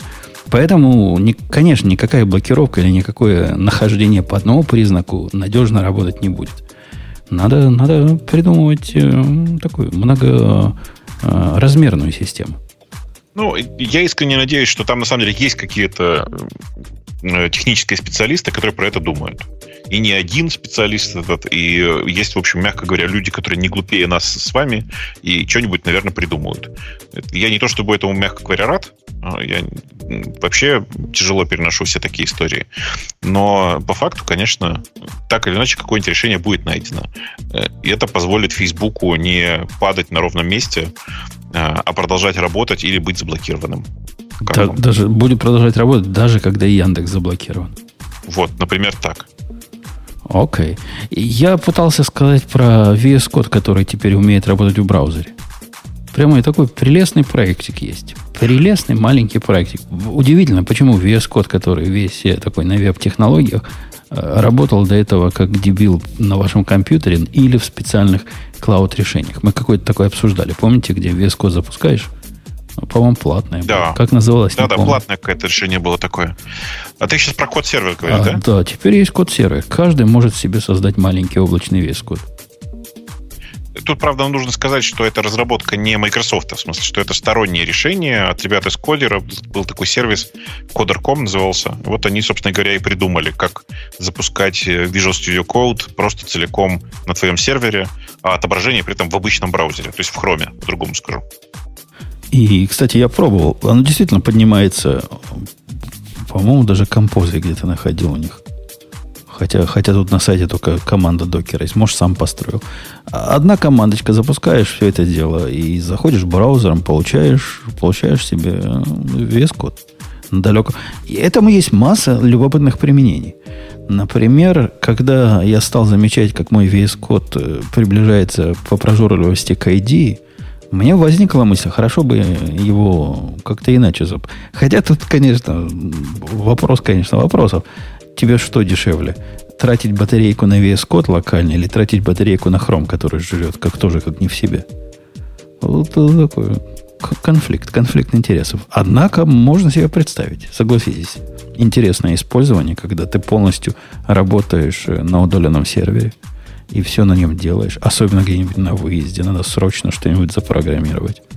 Так подожди, тут ты тратишь батарейку на Chrome и еще тратишь инстанс какой-то клаудный, правильно? Ну, то клаудный не, не жрет твою батарейку. Он... Ну, не батарейку, да, но это как бы он жрет какие-то другие ресурсы, правильно? Ну, да, он жрет какие-то ресурсы. Но если наш критичный ресурс время жизни на батарейке, то теоретически он может его улучшить. Не знаю, насколько практически улучшит, но теоретически может.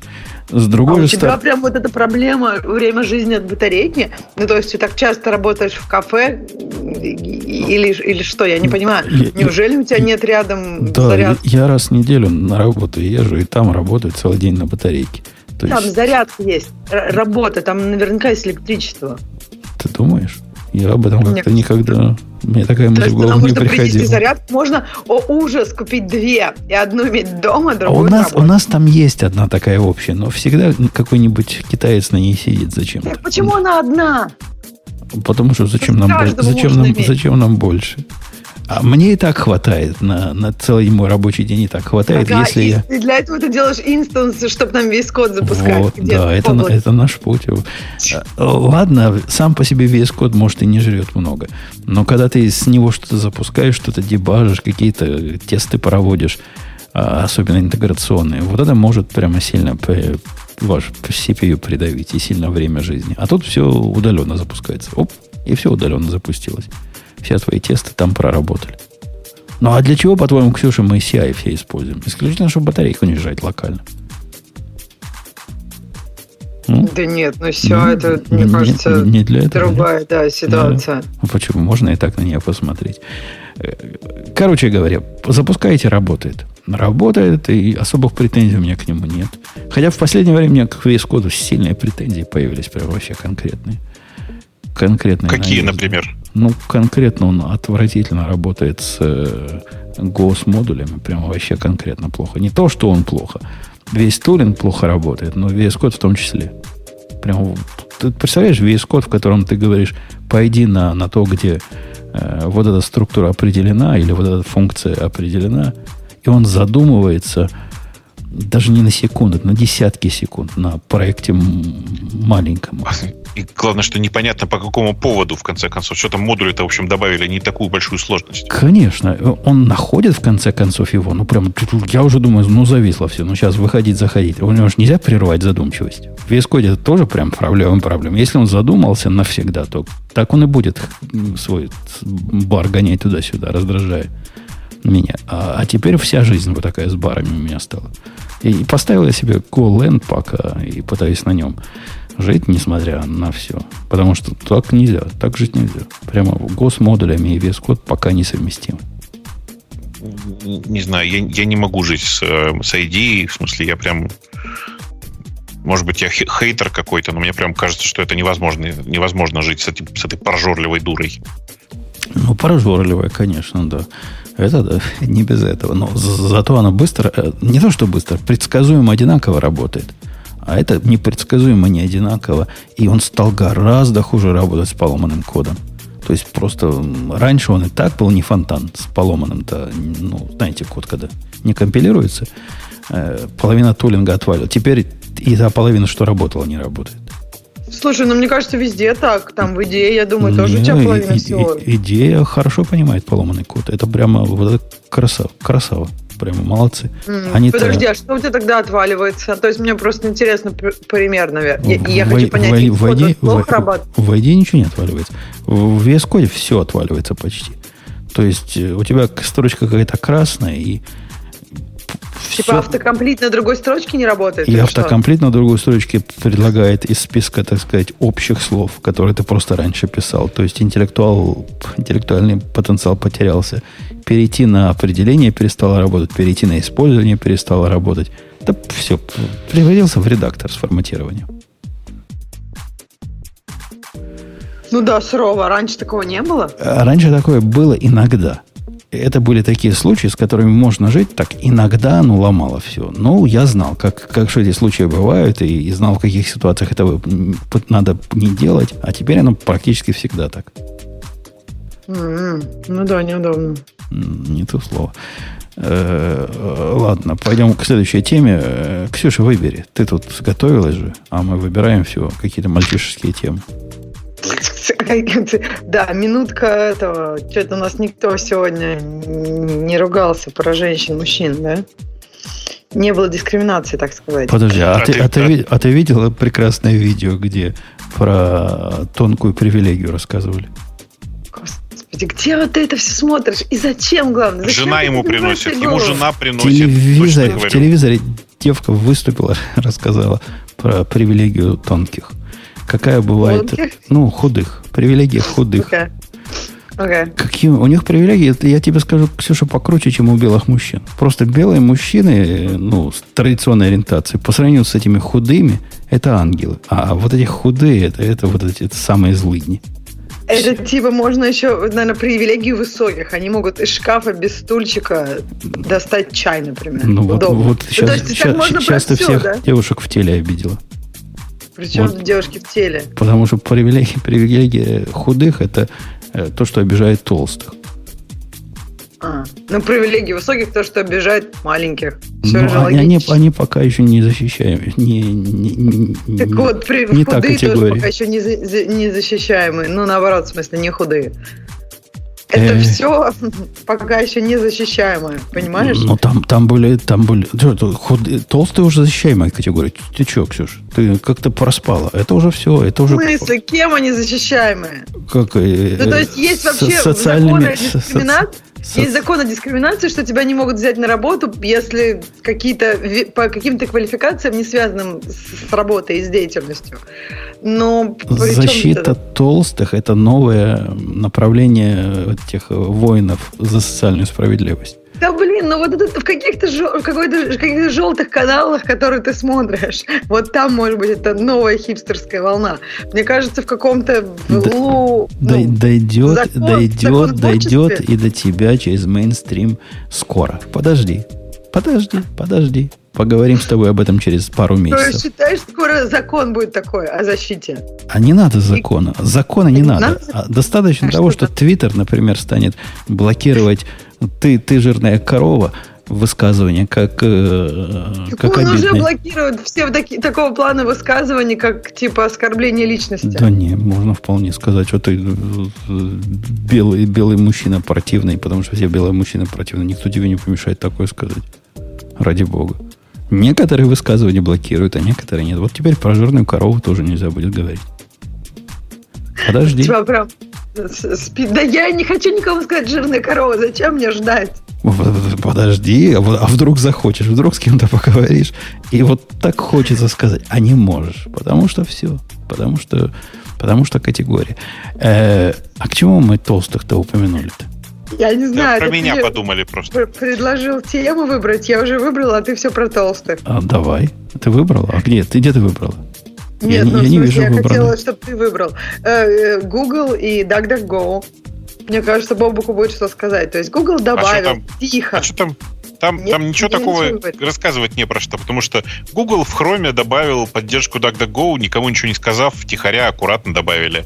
Э, практически на всех рынках.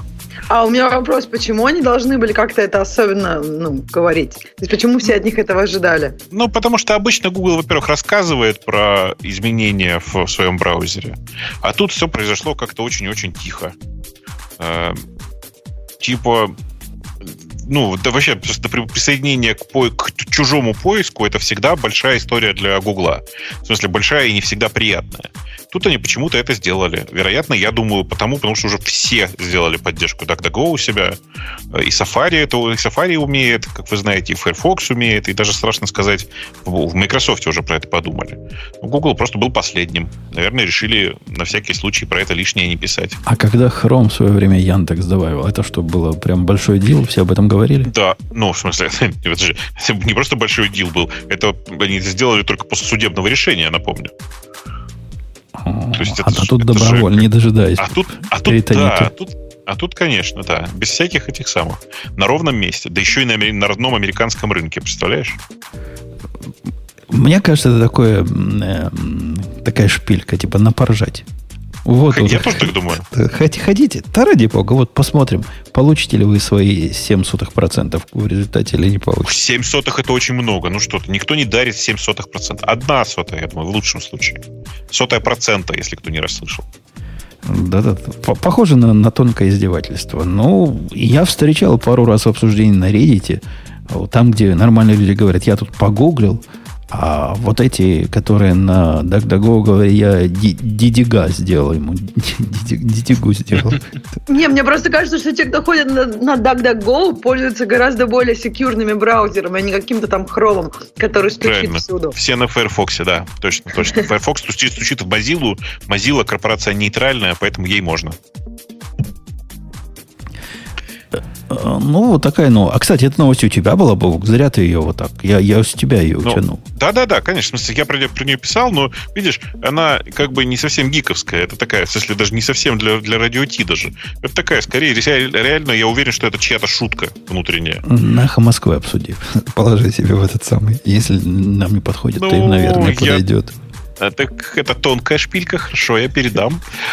Да, потому, но мне кажется, что это прям совсем пустая тема такая. А, оставаясь в рамках шпилек, хочу спросить конкретно Бобука классическим, классическим вопросом. Какой черт вас опять понес на эти галеры?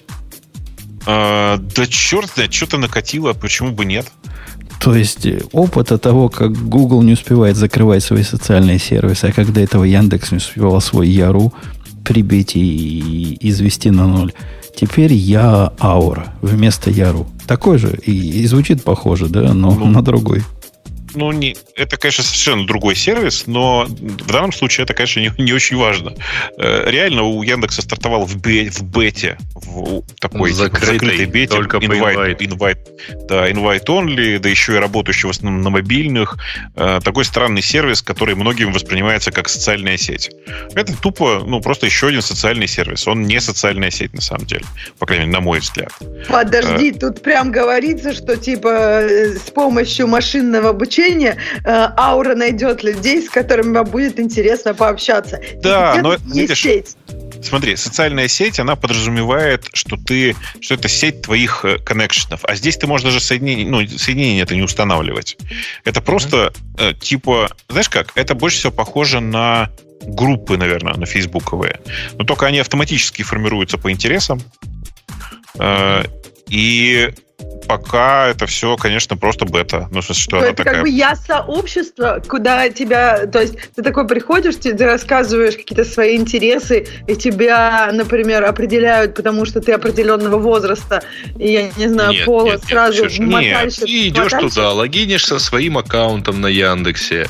Вот. И Яндекс про тебя уже что-то знает и предлагает тебе... Кажется, тебе подходят вот эти интересы. После чего ты получаешь... вот там, ты соглашаешься с этими интересами, например. Ну, там это может быть, я не знаю, разработка, путешествия, там, фотография и так далее. И тебе начинают показывать картинки. На самом деле, мне это больше всего напоминает Инстаграм. А, только, опять-таки, без подписок, без явных подписок на других и пользователей. А откуда эти картинки берутся? А они их, эти люди туда набросали. Там, на самом деле, внутри какая-то... Инстаграм с автоматическими сообществами, да? По сути, это, ну, блин, это... сервис... Там нет условного Скай... членства в этих сообществах. Это, Гриш, поправь меня, но мне кажется, что там где-то сильно потоптались ребята из Дзена, да? Или вообще нет, вообще никакой связи. Вообще другая да? команда. Это ребята из крипты делали. А, ну так нет, блин, подожди, какая-то. А вот э, ты говоришь, что, то есть, окей, там нет членства, но есть как бы какие-то прикрепленные к тебе интересы. Это практически членство в сообществе, правильно? Ну, это, оно такое, оно очень, очень, оно очень, не, оно очень лузи, в смысле, ты не, на самом деле, ты не жестко прикреплен к путешествиям. Это просто какой-то тег, в котором сообщение, которое тебе покажется... Короче, сообщение с тегом путешествия тебе будут показываться чуть чаще, чем остальные. Это типа, Бобок... Ну, то есть это фли- просто влияет фли- на рэнкинг моих постов. Флипборд, не? Получается. Блин, вот это, все сравнения, на самом деле, довольно сложные. Это типа... Блин, флипборд, наверное, тоже плохо подходит. Ну, на самом Потому деле, поскольку все, все посты с картинками, то это похоже на Инстаграм. Поскольку это, там а, не, там ты листаешь ленту свайпом вправо или влево, свайп вправо – это лайк, все сравнивают его с Тиндером. Ну, типа, других таких типа известных предложений нету. А, там при этом есть тексты. Вот. А и, вопрос, кстати, говоришь, я там нашел причину падения Фейсбука, по крайней мере, подсказку. Там глубоко, кто-то да. из ребят угова... сообщил, что он уговаривал Алису приготовить чай. И я понял, что, наверное, в Фейсбуке тоже так пробовали сделать. И вспомнил историю из «Автостопа по галактике». Не-не, ну очевидно, на самом деле. Вообще пол интернета падало, потому что кто-то опять в Гугле поискал Google, Google и зациклил весь интернет. Известное да. дело. Чего, Ксюша, ты что-то говорить начала? И пропала. Ну, короче, это, это такая история про... Что-то говорит, кажется, пока не у, у нее там кружочек появляется. Я не, я не вижу кружочка. Нет, я у тоже меня вопрос не... такой был да. про вот эту а? а, контент, который я создаю. Э, в ауре я увижу только контент, который я создаю в ней же, или аутсайд-контент? Нет, это внутренний контент, в смысле, это то, что ты создаешь внутри этого сервиса. Ну, то есть на Инстаграм все-таки немножко похоже, если это ну, больше... Это, это, это, ну, если смотреть на сравнение с Инстаграмом, да, похоже чем-то на Инстаграм, но, да. но сообщество работает, и сообщество и тегирование происходит автоматически. Тебе не обязательно подписываться на этих людей, чтобы получать этот контент. Нет, это, это, конечно, круто и, и хорошо, но тем не менее, что там сказать? Ну, это социальные сети есть. Ну, просто ну, видишь, граф типа, по-другому там, строится. Там, нет, нет, там есть кусок социальной сети, но он в другом месте. Там, понимаешь ли, можно людей по интересам искать и на них подписываться. О, типа, ну, так это вот это... прямо, это напрямую социальная сеть. А еще там сеть. Есть смарт-мэтчинг, который, типа, ты можешь початиться с кем-нибудь, с, с кем система решит, что он э, тебе подходит по, по тому условию, если он тоже хочет почать. Э, опытно. Так, ну, это классическая социальная сеть, просто вы там говорите много про там не, не, сообщество, не, не, не, которое не, на самом деле теги, но... Короче, смотри, классическая социальная сеть, она не такая. Это точно не классическая социальная сеть. Можно ли назвать вообще эту конструкцию социальной сетью? Можно, потому что есть некоторый набор признаков, ну, объединяющих социальную сетью. Подожди, основная а механика... Чем Инстаграм ну, тогда социальная сеть, а аура нет? Нет, нет, смотри, еще раз. Я же, давай еще раз, смотри. В Инстаграме социальные... в основе лежат твои связи с другими людьми. Ты не можешь ничего сделать, не подписавшись ни на кого. Еще Почему? раз, social... я могу просто на сообщество подписаться в Инстаграме, нет, там... и ни на кого... Нет, там, там есть... Нет сообщества, там аккаунты на... людей. Там можно на теги подписаться. Вот, например, я подписалась перед Рождеством Крисмас. Ксюш, где-то на восьмом году жизни этой сети. Так, короче, а, чё, ну, смотри. Окей, Ксюш, правда. В тот момент, если ты, если ты начинаешь... Если ты в Инстаграме используешь только подписки на теги, он не работает для тебя как социальная сеть. По определению своему, социальная сеть — это... ну, граф твоих связей внутри этого сервиса. Инстаграм без этих связей не является социальной сетью. Здесь такая же история до тех пор, пока ты не подписываешься на живых людей, а ты тут тебя ничего к этому не принуждает на самом деле. Это такой Нигде сервис... ни, ничего не принуждает. То есть ну, нет, тоже ну, попробуй, это ну, ну, ну нет, ну конечно нет. Но попробуй в LinkedIn не, не найти своих знакомых и оставить пустой профиль. Вот LinkedIn чистая социальная сеть. Слушай, в Твиттере вот. тоже будет трудно. Без, без да, да, да, да, нет, да, в Твиттере, да. ну понятно, мне кажется, в Инстаграме, вот по крайней мере сейчас на восьмом году жизни, жизни можно вполне удалить всех людей, на которых ты подписан, и подписаться просто на теги. И Я все... не помню, но, по-моему, во время онбординга тебя предлагают, тебе предлагают подписаться на популярные аккаунты. Э, прям настойчиво. Покупать аккаунты из Фейсбука. Ну и потом, Ксюш, все-таки извини, да, но вот те, кто дожили в Инстаграме до момента подписки на теги, уже обросли каким-то количеством подписок вообще. Короче, ну, я, я все к чему. Пича. Я все Понятно. К чему. Я mm-hmm. бы сказал, что это социальный сервис, который при некотором рассмотрении можно повернуть так, чтобы он работал как социальная сеть.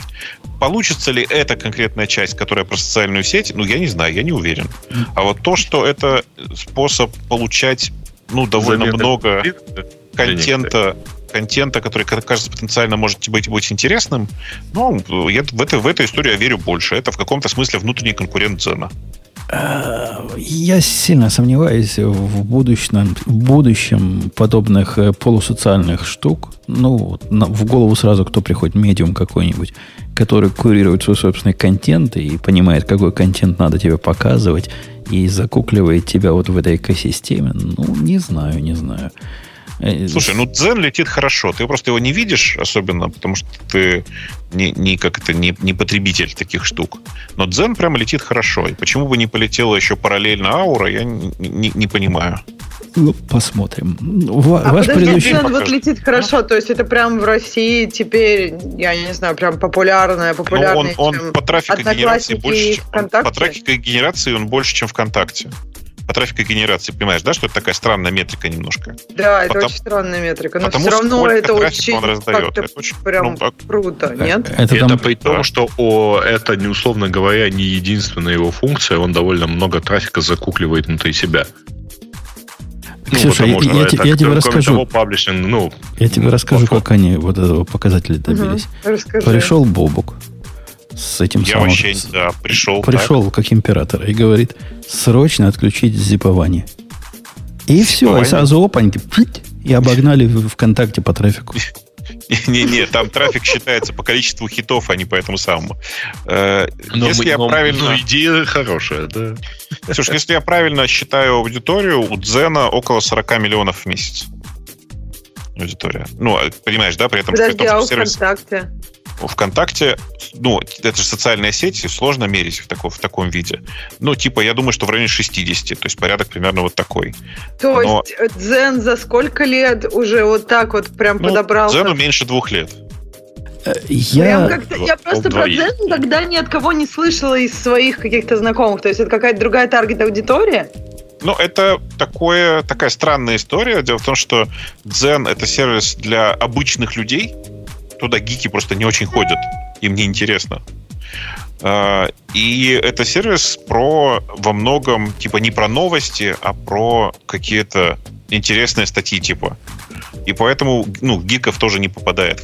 В сервис, сервис на русском языке, Бобок, который начинается не с того, что посылает мне инвайт с просьбой зайти и попробовать, обречен на вымирание. А что тебе там пробовать? А я не знаю. Ты пишешь статьи? Просто кому, кому еще писать, как не мне? Кому? Кому? кому? Ну, так пиши. Вот не пишет, не пишет. Не, не ну, строго говоря, Дзен, вот если мы уж на него перешли, Дзен — это две, ну, как бы штука из двух частей. Первая часть — ты можешь писать статьи внутри него. Вторая — ты можешь в него подключить эр эс эс-ленту со своего сайта и транслировать туда контент. Это то, что, то чем, чем можно воспользоваться, условно говоря, там, владельцу сайта, владельцу контента. При этом Дзен э, для пользователя — это большая, бесконечная такая лента статей, которые, статей, новостей, заметочек, анекдотов, которые показываются ему по, по его профилю. Ну, вот как бы, чтобы ему было бы интересно. Без, без подписки. Ну, то есть там есть, внутри есть подписка. Да. А, мы не переходили, мы можешь... не переходили на Дзен. Оставь ты это в покое. Да, ну... вот, просто механизм работает довольно по- похожий, по сути. Тоже нет особой подписки, но при этом ты все равно получаешь контент или в данном случае там какие-то... Ну, там, а, а там у нас в чатике сейчас происходит раздача ништяков. Бог, ну, ты... тут вот... я уже девять, по-моему, раздал. Вот, за два дня. За, за полтора. А сколько раз. Максимум, ну то есть сколько у тебя всего пять, есть? Пять, пять в день. день. Просто а, у меня, да. просто вот, понимаешь, час назад оно обнулилось, выдалось еще пять, вот я их опять тоже раздал. Надо какую-нибудь эту акцию для Радио Ти, чтобы каждому слушателю Радио Ти дать по, по приглашению. По, по ушам. По приглашению, пусть... Пусть, пусть радуется. Слушай, просто сейчас нет никакой проблемы. Эти, эти инвайты, я же говорю, они по пять в день. Поэтому ну ты... пусть все делятся, да. То есть те, кто есть в чате, которые получили, могут сейчас сразу поделиться, и еще пять будет. Вы, ну, вы, не, забывайте, вы не забывайте, что инвайты — это же ведь еще и способ организовывать социальные связи. То есть, кстати, да. Это же когда у кого-то получаешь инвайт, ты как бы предполагается, что О, ты этого ну чувака знаешь. А ты, ты только что ты десять минут никакого... рассказывал, что это не сеть. Нет, нет, нет. Смотри, там внутри тебя подписки автоматически не происходят. Но, конечно же, Яндекс-то про это узнает, от кого ты получил инвайт. Нет, подожди, если ты подпис... если ты выдал... Э... инвайт, то тебя автоматически на него не подписывает, нет? Э-э- нет, если ты выдал инвайт, чел- человек на тебя подписан, нет? Нет, он не подписывается на тебя автоматически. Автоматически подписывается. Господство в этой сети. У тебя уже десять последователей было, а так ноль. Конечно, обидно, обидно. Они из вежливости на тебя подписаться могли, Женя. Ты же там не пишешь ничего. Гаиш, ты на меня сегодня подписывался сознательно или оно автоматом подписалось? Я на тебя сознательно не подписывался. А ты... был первым, кто на меня подписался, выдав ну, мне инвайт. Э, ну, просто, еще раз, да, просто, да, когда да, говоришь да, сознательно, да, ты когда да, говоришь да, сознательно, да. ты что имеешь в виду? Ты не бухой был. Выполнял ли я какие-нибудь действия для этого? Если я правильно помню, то да. О, а. Как обычно, был пьяный. Э, ну что, темы наших слушателей? Да, без сознателя, понятно. Темы наших слушателей, пойдемте в них. Слушайте, а у меня даже не открыто. Прикиньте, как разленился. Шест... Радио. Я... А, Mozilla запускает. Посмотрели. Nginx обсудили. А, попытка блокировки протон-мейла в, в России. Такие, а такие глупые. Вы читали этот ну, пресс-релиз? Да, потому что они что-то одно заблокировали. Не все. Подожди. Расскажи. Удержись Расскажи, секунду, не перебивай. А это абсолютно феерическая история. Его надо читать просто как роман. Они говорят, мы тут в удивлении все. Вот реально говорят, мы что-то не понимаем, что происходит. С одной стороны, значит, государство нам сказало, что э, с имейлов, наших имейлов, злые люди посылали какие-то угрозы бомб и все прочее. А в результате вот с этого момента начинается их непонимание. А почему-то заблокировали не доступ к нашим имейлам, а возможность посылать на наши имейлы. Почему говорят так? Откуда, где связь? Какая логика в этом? Не понимают. Вот они просто в полнейшем непонимании. Бестолковые ну, такие. Ну, реально, логики там никакой нет. Если вы почитаете это обращение, ну, оно действительно немножко, ну, как бы странное. Там есть запрос от эф эс бэ, вы можете его почитать. Угу. И на самом деле я сильно предполагаю, что ну, Протон просто реально не, не общались с этими эф эс бэшниками, потому что если бы они общались, наверное, решение было бы какое-то найдено. Но проблема в том, что для Протона критически важным является ни, никому не никаких общаться. Данных не выдавать. Да. Поэтому, ну, конечно, неудивительно, что их заблокировали. Mm-hmm. И заблокировали и их, и Протон ви пи эн, в смысле, который живет на тех же серверах. То есть, на самом деле, для, для нынешних пользователей Протона единственный способ — это использовать ви пи эн, причем не протоновский. На всякий случай. Так, а и... там объясняется, почему как бы их заблокировали? Так вот ну, они и удивляются. Есть... Говорят, а, типа с наших имейлов посылали террористические имейлы. Ладно, мы это можем понять. Но почему заблокировать нам вход, а не выход в этом случае? Вот этого они понять не могут. Они их почтовые сервера, в смысле их эм икс заблокировали. А, то есть их... Да, странно. Не-не, никакой логики там искать не надо. То есть, Нет, ну, если... оно заблокировано, причем не везде. Что... Совершенно нормальное письмо вот от эф эс бэ под девизом «Вы понимаете, что тут, в общем, война надвигается, ужас, ужас, ужас, поэтому выделите нам там, я не знаю, пару, пару вагонов канцелярских ручек». Ну, там не так написано. Свя... Ты, не, ну связь примерно такая. То есть, вот в связи и так далее заблокируйте вот это. Что это за адреса и так далее, ну, вот Не-не-не, тут проблема в направлении. То есть, э, как бы оригинальный резон полностью противоречит с их точки зрения конечному результату. Но если уж террорист тебе прислал письмо, то тебя блокируют не от получения этого письма, а от того, чтобы ты террористу обратно ответ не послал. Им эта логика справедливо окажется странноватой. И я, в общем, с ними согласен. Но нельзя же таким бестолковым быть. Кто вам логику обещал? Ну, что вы, как дети маленькие, ищите какую-то концептуальность в неконцептуальных действиях. Ладно, дальше что там у нас? Эм, так. Нарушение в генерации сертификатов, которые обнаружены специалистами Mozilla. А вот не доложили энтропии там, да, да. Эту мансу. А, еще интересно... Это, а там кстати... прикольно, да? Вы, вы читали вообще оригинал-то, да? Там же очень прикольно. Там один бит не используется в энтропии. Ну да, не доложили. Скандал, скандал.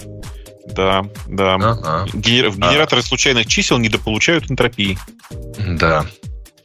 Значит, э, да, статья на Хабре про то, что э, в каждом скачанном файле из интернета браузер оставляет данные в расширенных э, аргументах, э, в расширенных атрибутах файла, он дописывает, собственно, откуда файл был скачан. Вот это новость, да?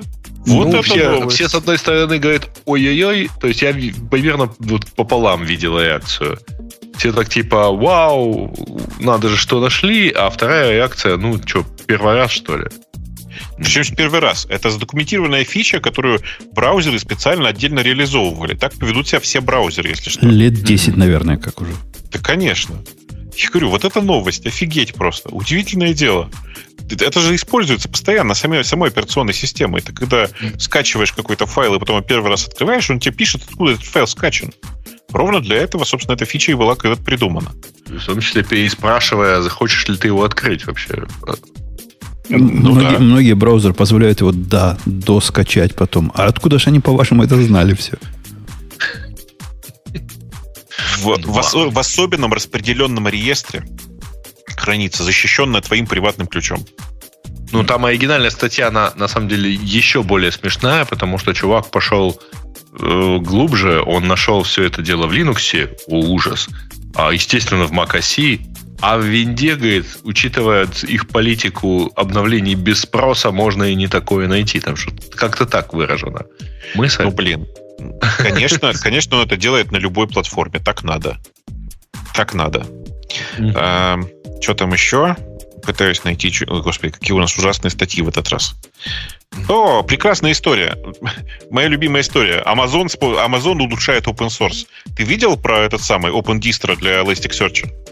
Да, и я, собственно, с наездами не согласен. Но была, дес- действительно да. улучшает. Действительно, они ничего гнусного в этот раз не, не сделали.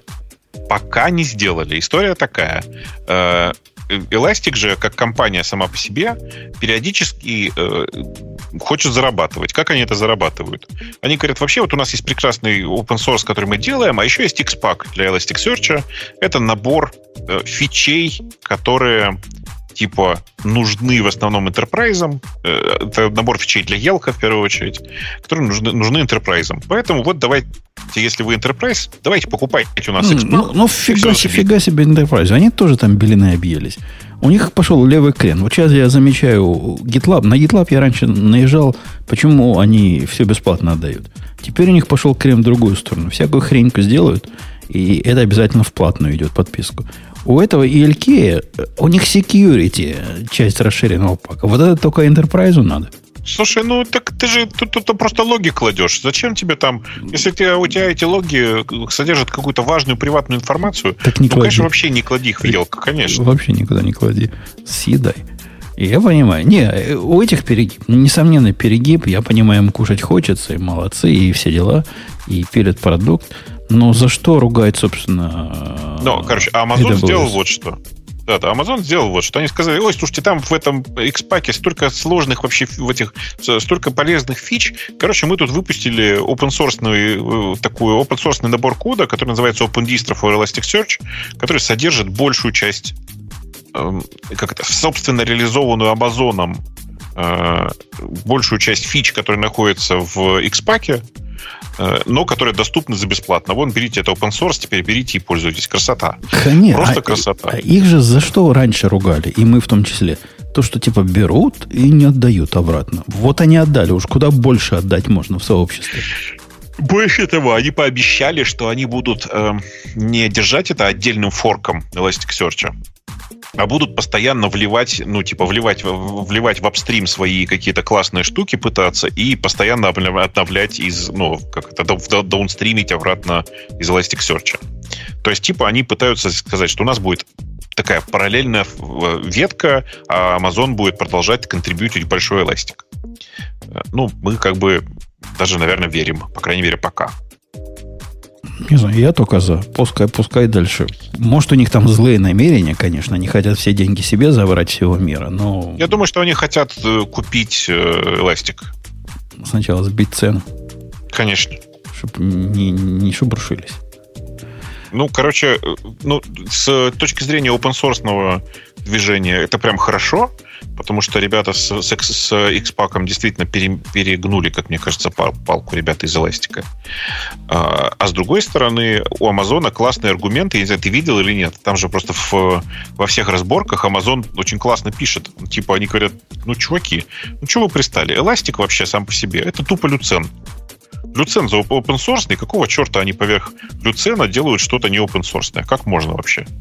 Короче, у них очень забавные аргументы с обеих сторон, но на практике, мне кажется, пока от этого все выигрывают на текущий момент. Кроме, конечно, компании Elastic.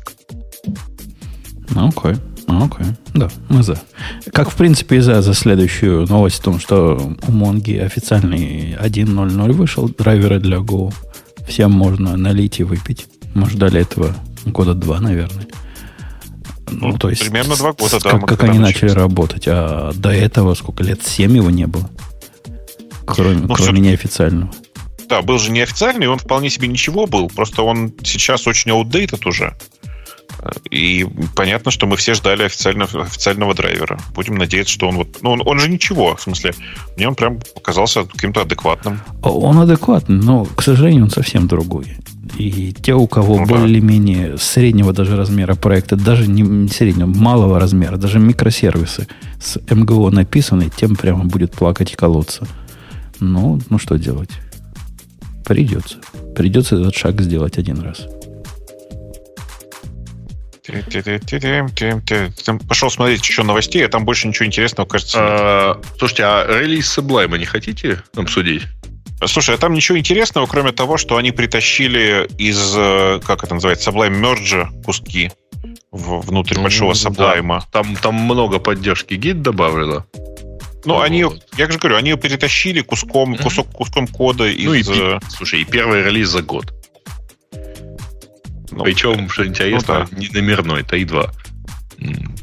Они вообще классные. В смысле, вы же понимаете, что в компании, которая называется Sublime эйч кью, работает два человека. Оригинальный автор и тот чувак, который делал этот, систему пакетов. Угу. Ну вот оба, оба теперь занимаются Sublime. Все оба. Все два. Ну, могучая, могучая. Ну и там поддержка для Мохавы, например, и всего прочего. Она и раньше была. Там типа там какая-то расш... это там э, речь идет про поддержку фуллскрина. Да. Поддержка фуллскрина и темных тем в Мохаве. Окей. Окей. Окей. А больше там прям ничего нечего. Ну как же, бабок, там же есть замечательная статья, на которой очень много комментариев. Какая? Которая? Ну, в кавычках замечательная. Про король разработки она называется. Я просто сейчас э, начала немножко там поч- почитала ее, глаза вытекли. Ну что, что тебе? Мне показалось, там много букв, не осилил. А ты смогла? Нет, ну там я же как бы... Как, нет, я как, в каждой новой это читаю по абзацу. И, и вот так вот, по диагонали, короче. Ну, ты же знаешь, как, как все это читать. Как и девчонки ну, читают. Ну, расскажи, как, что ты, что да твой нет, женский ну, ум просто, понял. Да, мне кажется, вот прям Цимес э, в первом комментарии. Похоже, он так и не научился покупать антидепрессанты заранее. Там вот прям вот это. Ну, серьезно, там как бы ничего про профессию. У чувака просто, ну, действительно, у него расстройство. То есть он, он там есть какие-то моменты, но я не знаю, кем бы он ни был, все равно в любой профессии, в любой ситуации есть моменты. И то, что если у него он действительно вот у него так беспросветно, то да, надо это как-то чуть-чуть лечить. Да просто надо лечиться, что уж говорить-то. Нет, да, то есть там есть моменты про, про индустрию, что там, я не знаю, там сравнивают удаленную и неудаленную работу, и что, типа, в удаленной работе намного больше, типа, взаимодействия, потому что когда ты сидишь в офисе, можно игнорировать тонны сообщений, которые тебе пишут, а на удаленке так уже не сделаешь. Что, в общем, правда, потому что когда ты сидишь, да, со своими коллегами, можно не так внимательно на все это обращать внимание. Когда ты где-то далеко, то приходишь читать каждое сообщение, иначе выпадешь... Зачем? Ну, иначе выпадешь из обстановки и пропустишь что-то важное. Когда ты сидишь с коллегами, ты какие-то вещи просто как бы... Ну, что ты какая-то супер ответственная. Я, на самом деле, примерно каждый второй удаленный сотрудник, пропустив сообщение, ну, и это типа проблема того, кто его отправил, проследить, чтобы оно до меня дошло. Ну, мне в послед... так и есть, мне да. в последнее время стали такие сообщения приходить, звоночки из прошлого, даже пугает. За два дня пришло два, два обновления. Я научился-то в гите смотреть, где дашборд можно, и там Recent Activity показывается. И вот смотрю, в Recent Activity выскочил проект, я даже пытаюсь понять, как я с ним связан. Оказывается, в Podge Builder в каком-то, каком-то, наверное, тринадцатом году, не, в четырнадцатом. В четырнадцатом году я открыл тикет, который до сих пор от open. И вот через сколько? Пять лет прошло. Через пять лет автор какую-то уточняющую информацию решил спросить меня. Ага, сейчас. Я, я сейчас прямо вспомню все, все, что я хотел там сказать. А второй звоночек из прошлого. Когда-то, как только я начал пользоваться GitLab'ом, что тоже было уже черт знает когда, я открыл там тикет о плохих пермишенах, и опубликовал, значит, свой фикс для этого дела. Вот вчера пришло от кого-то спасибо. Кто-то, кто-то нашел этот, значит, фикс и использовал. Вот до сих пор актуально, оказывается. Смотри, нетленку я в свое время делал. Да, да. Я иногда все, я все, все вспоминаю, простите, что это немножко в другую тему, но тоже про нетленки. Помните, несколько лет назад мы обсуждали прекрасную историю про компанию, которая в середине пользовательского соглашения э, зашила фразу о том, что если вы напишете на такой-то адрес, то мы бесплатно вышлем вам ящик пива.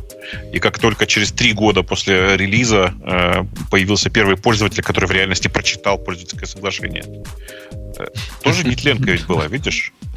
Да, да, раз, и пришел ящик пива. А, ну что, есть еще что-то хорошее у нас?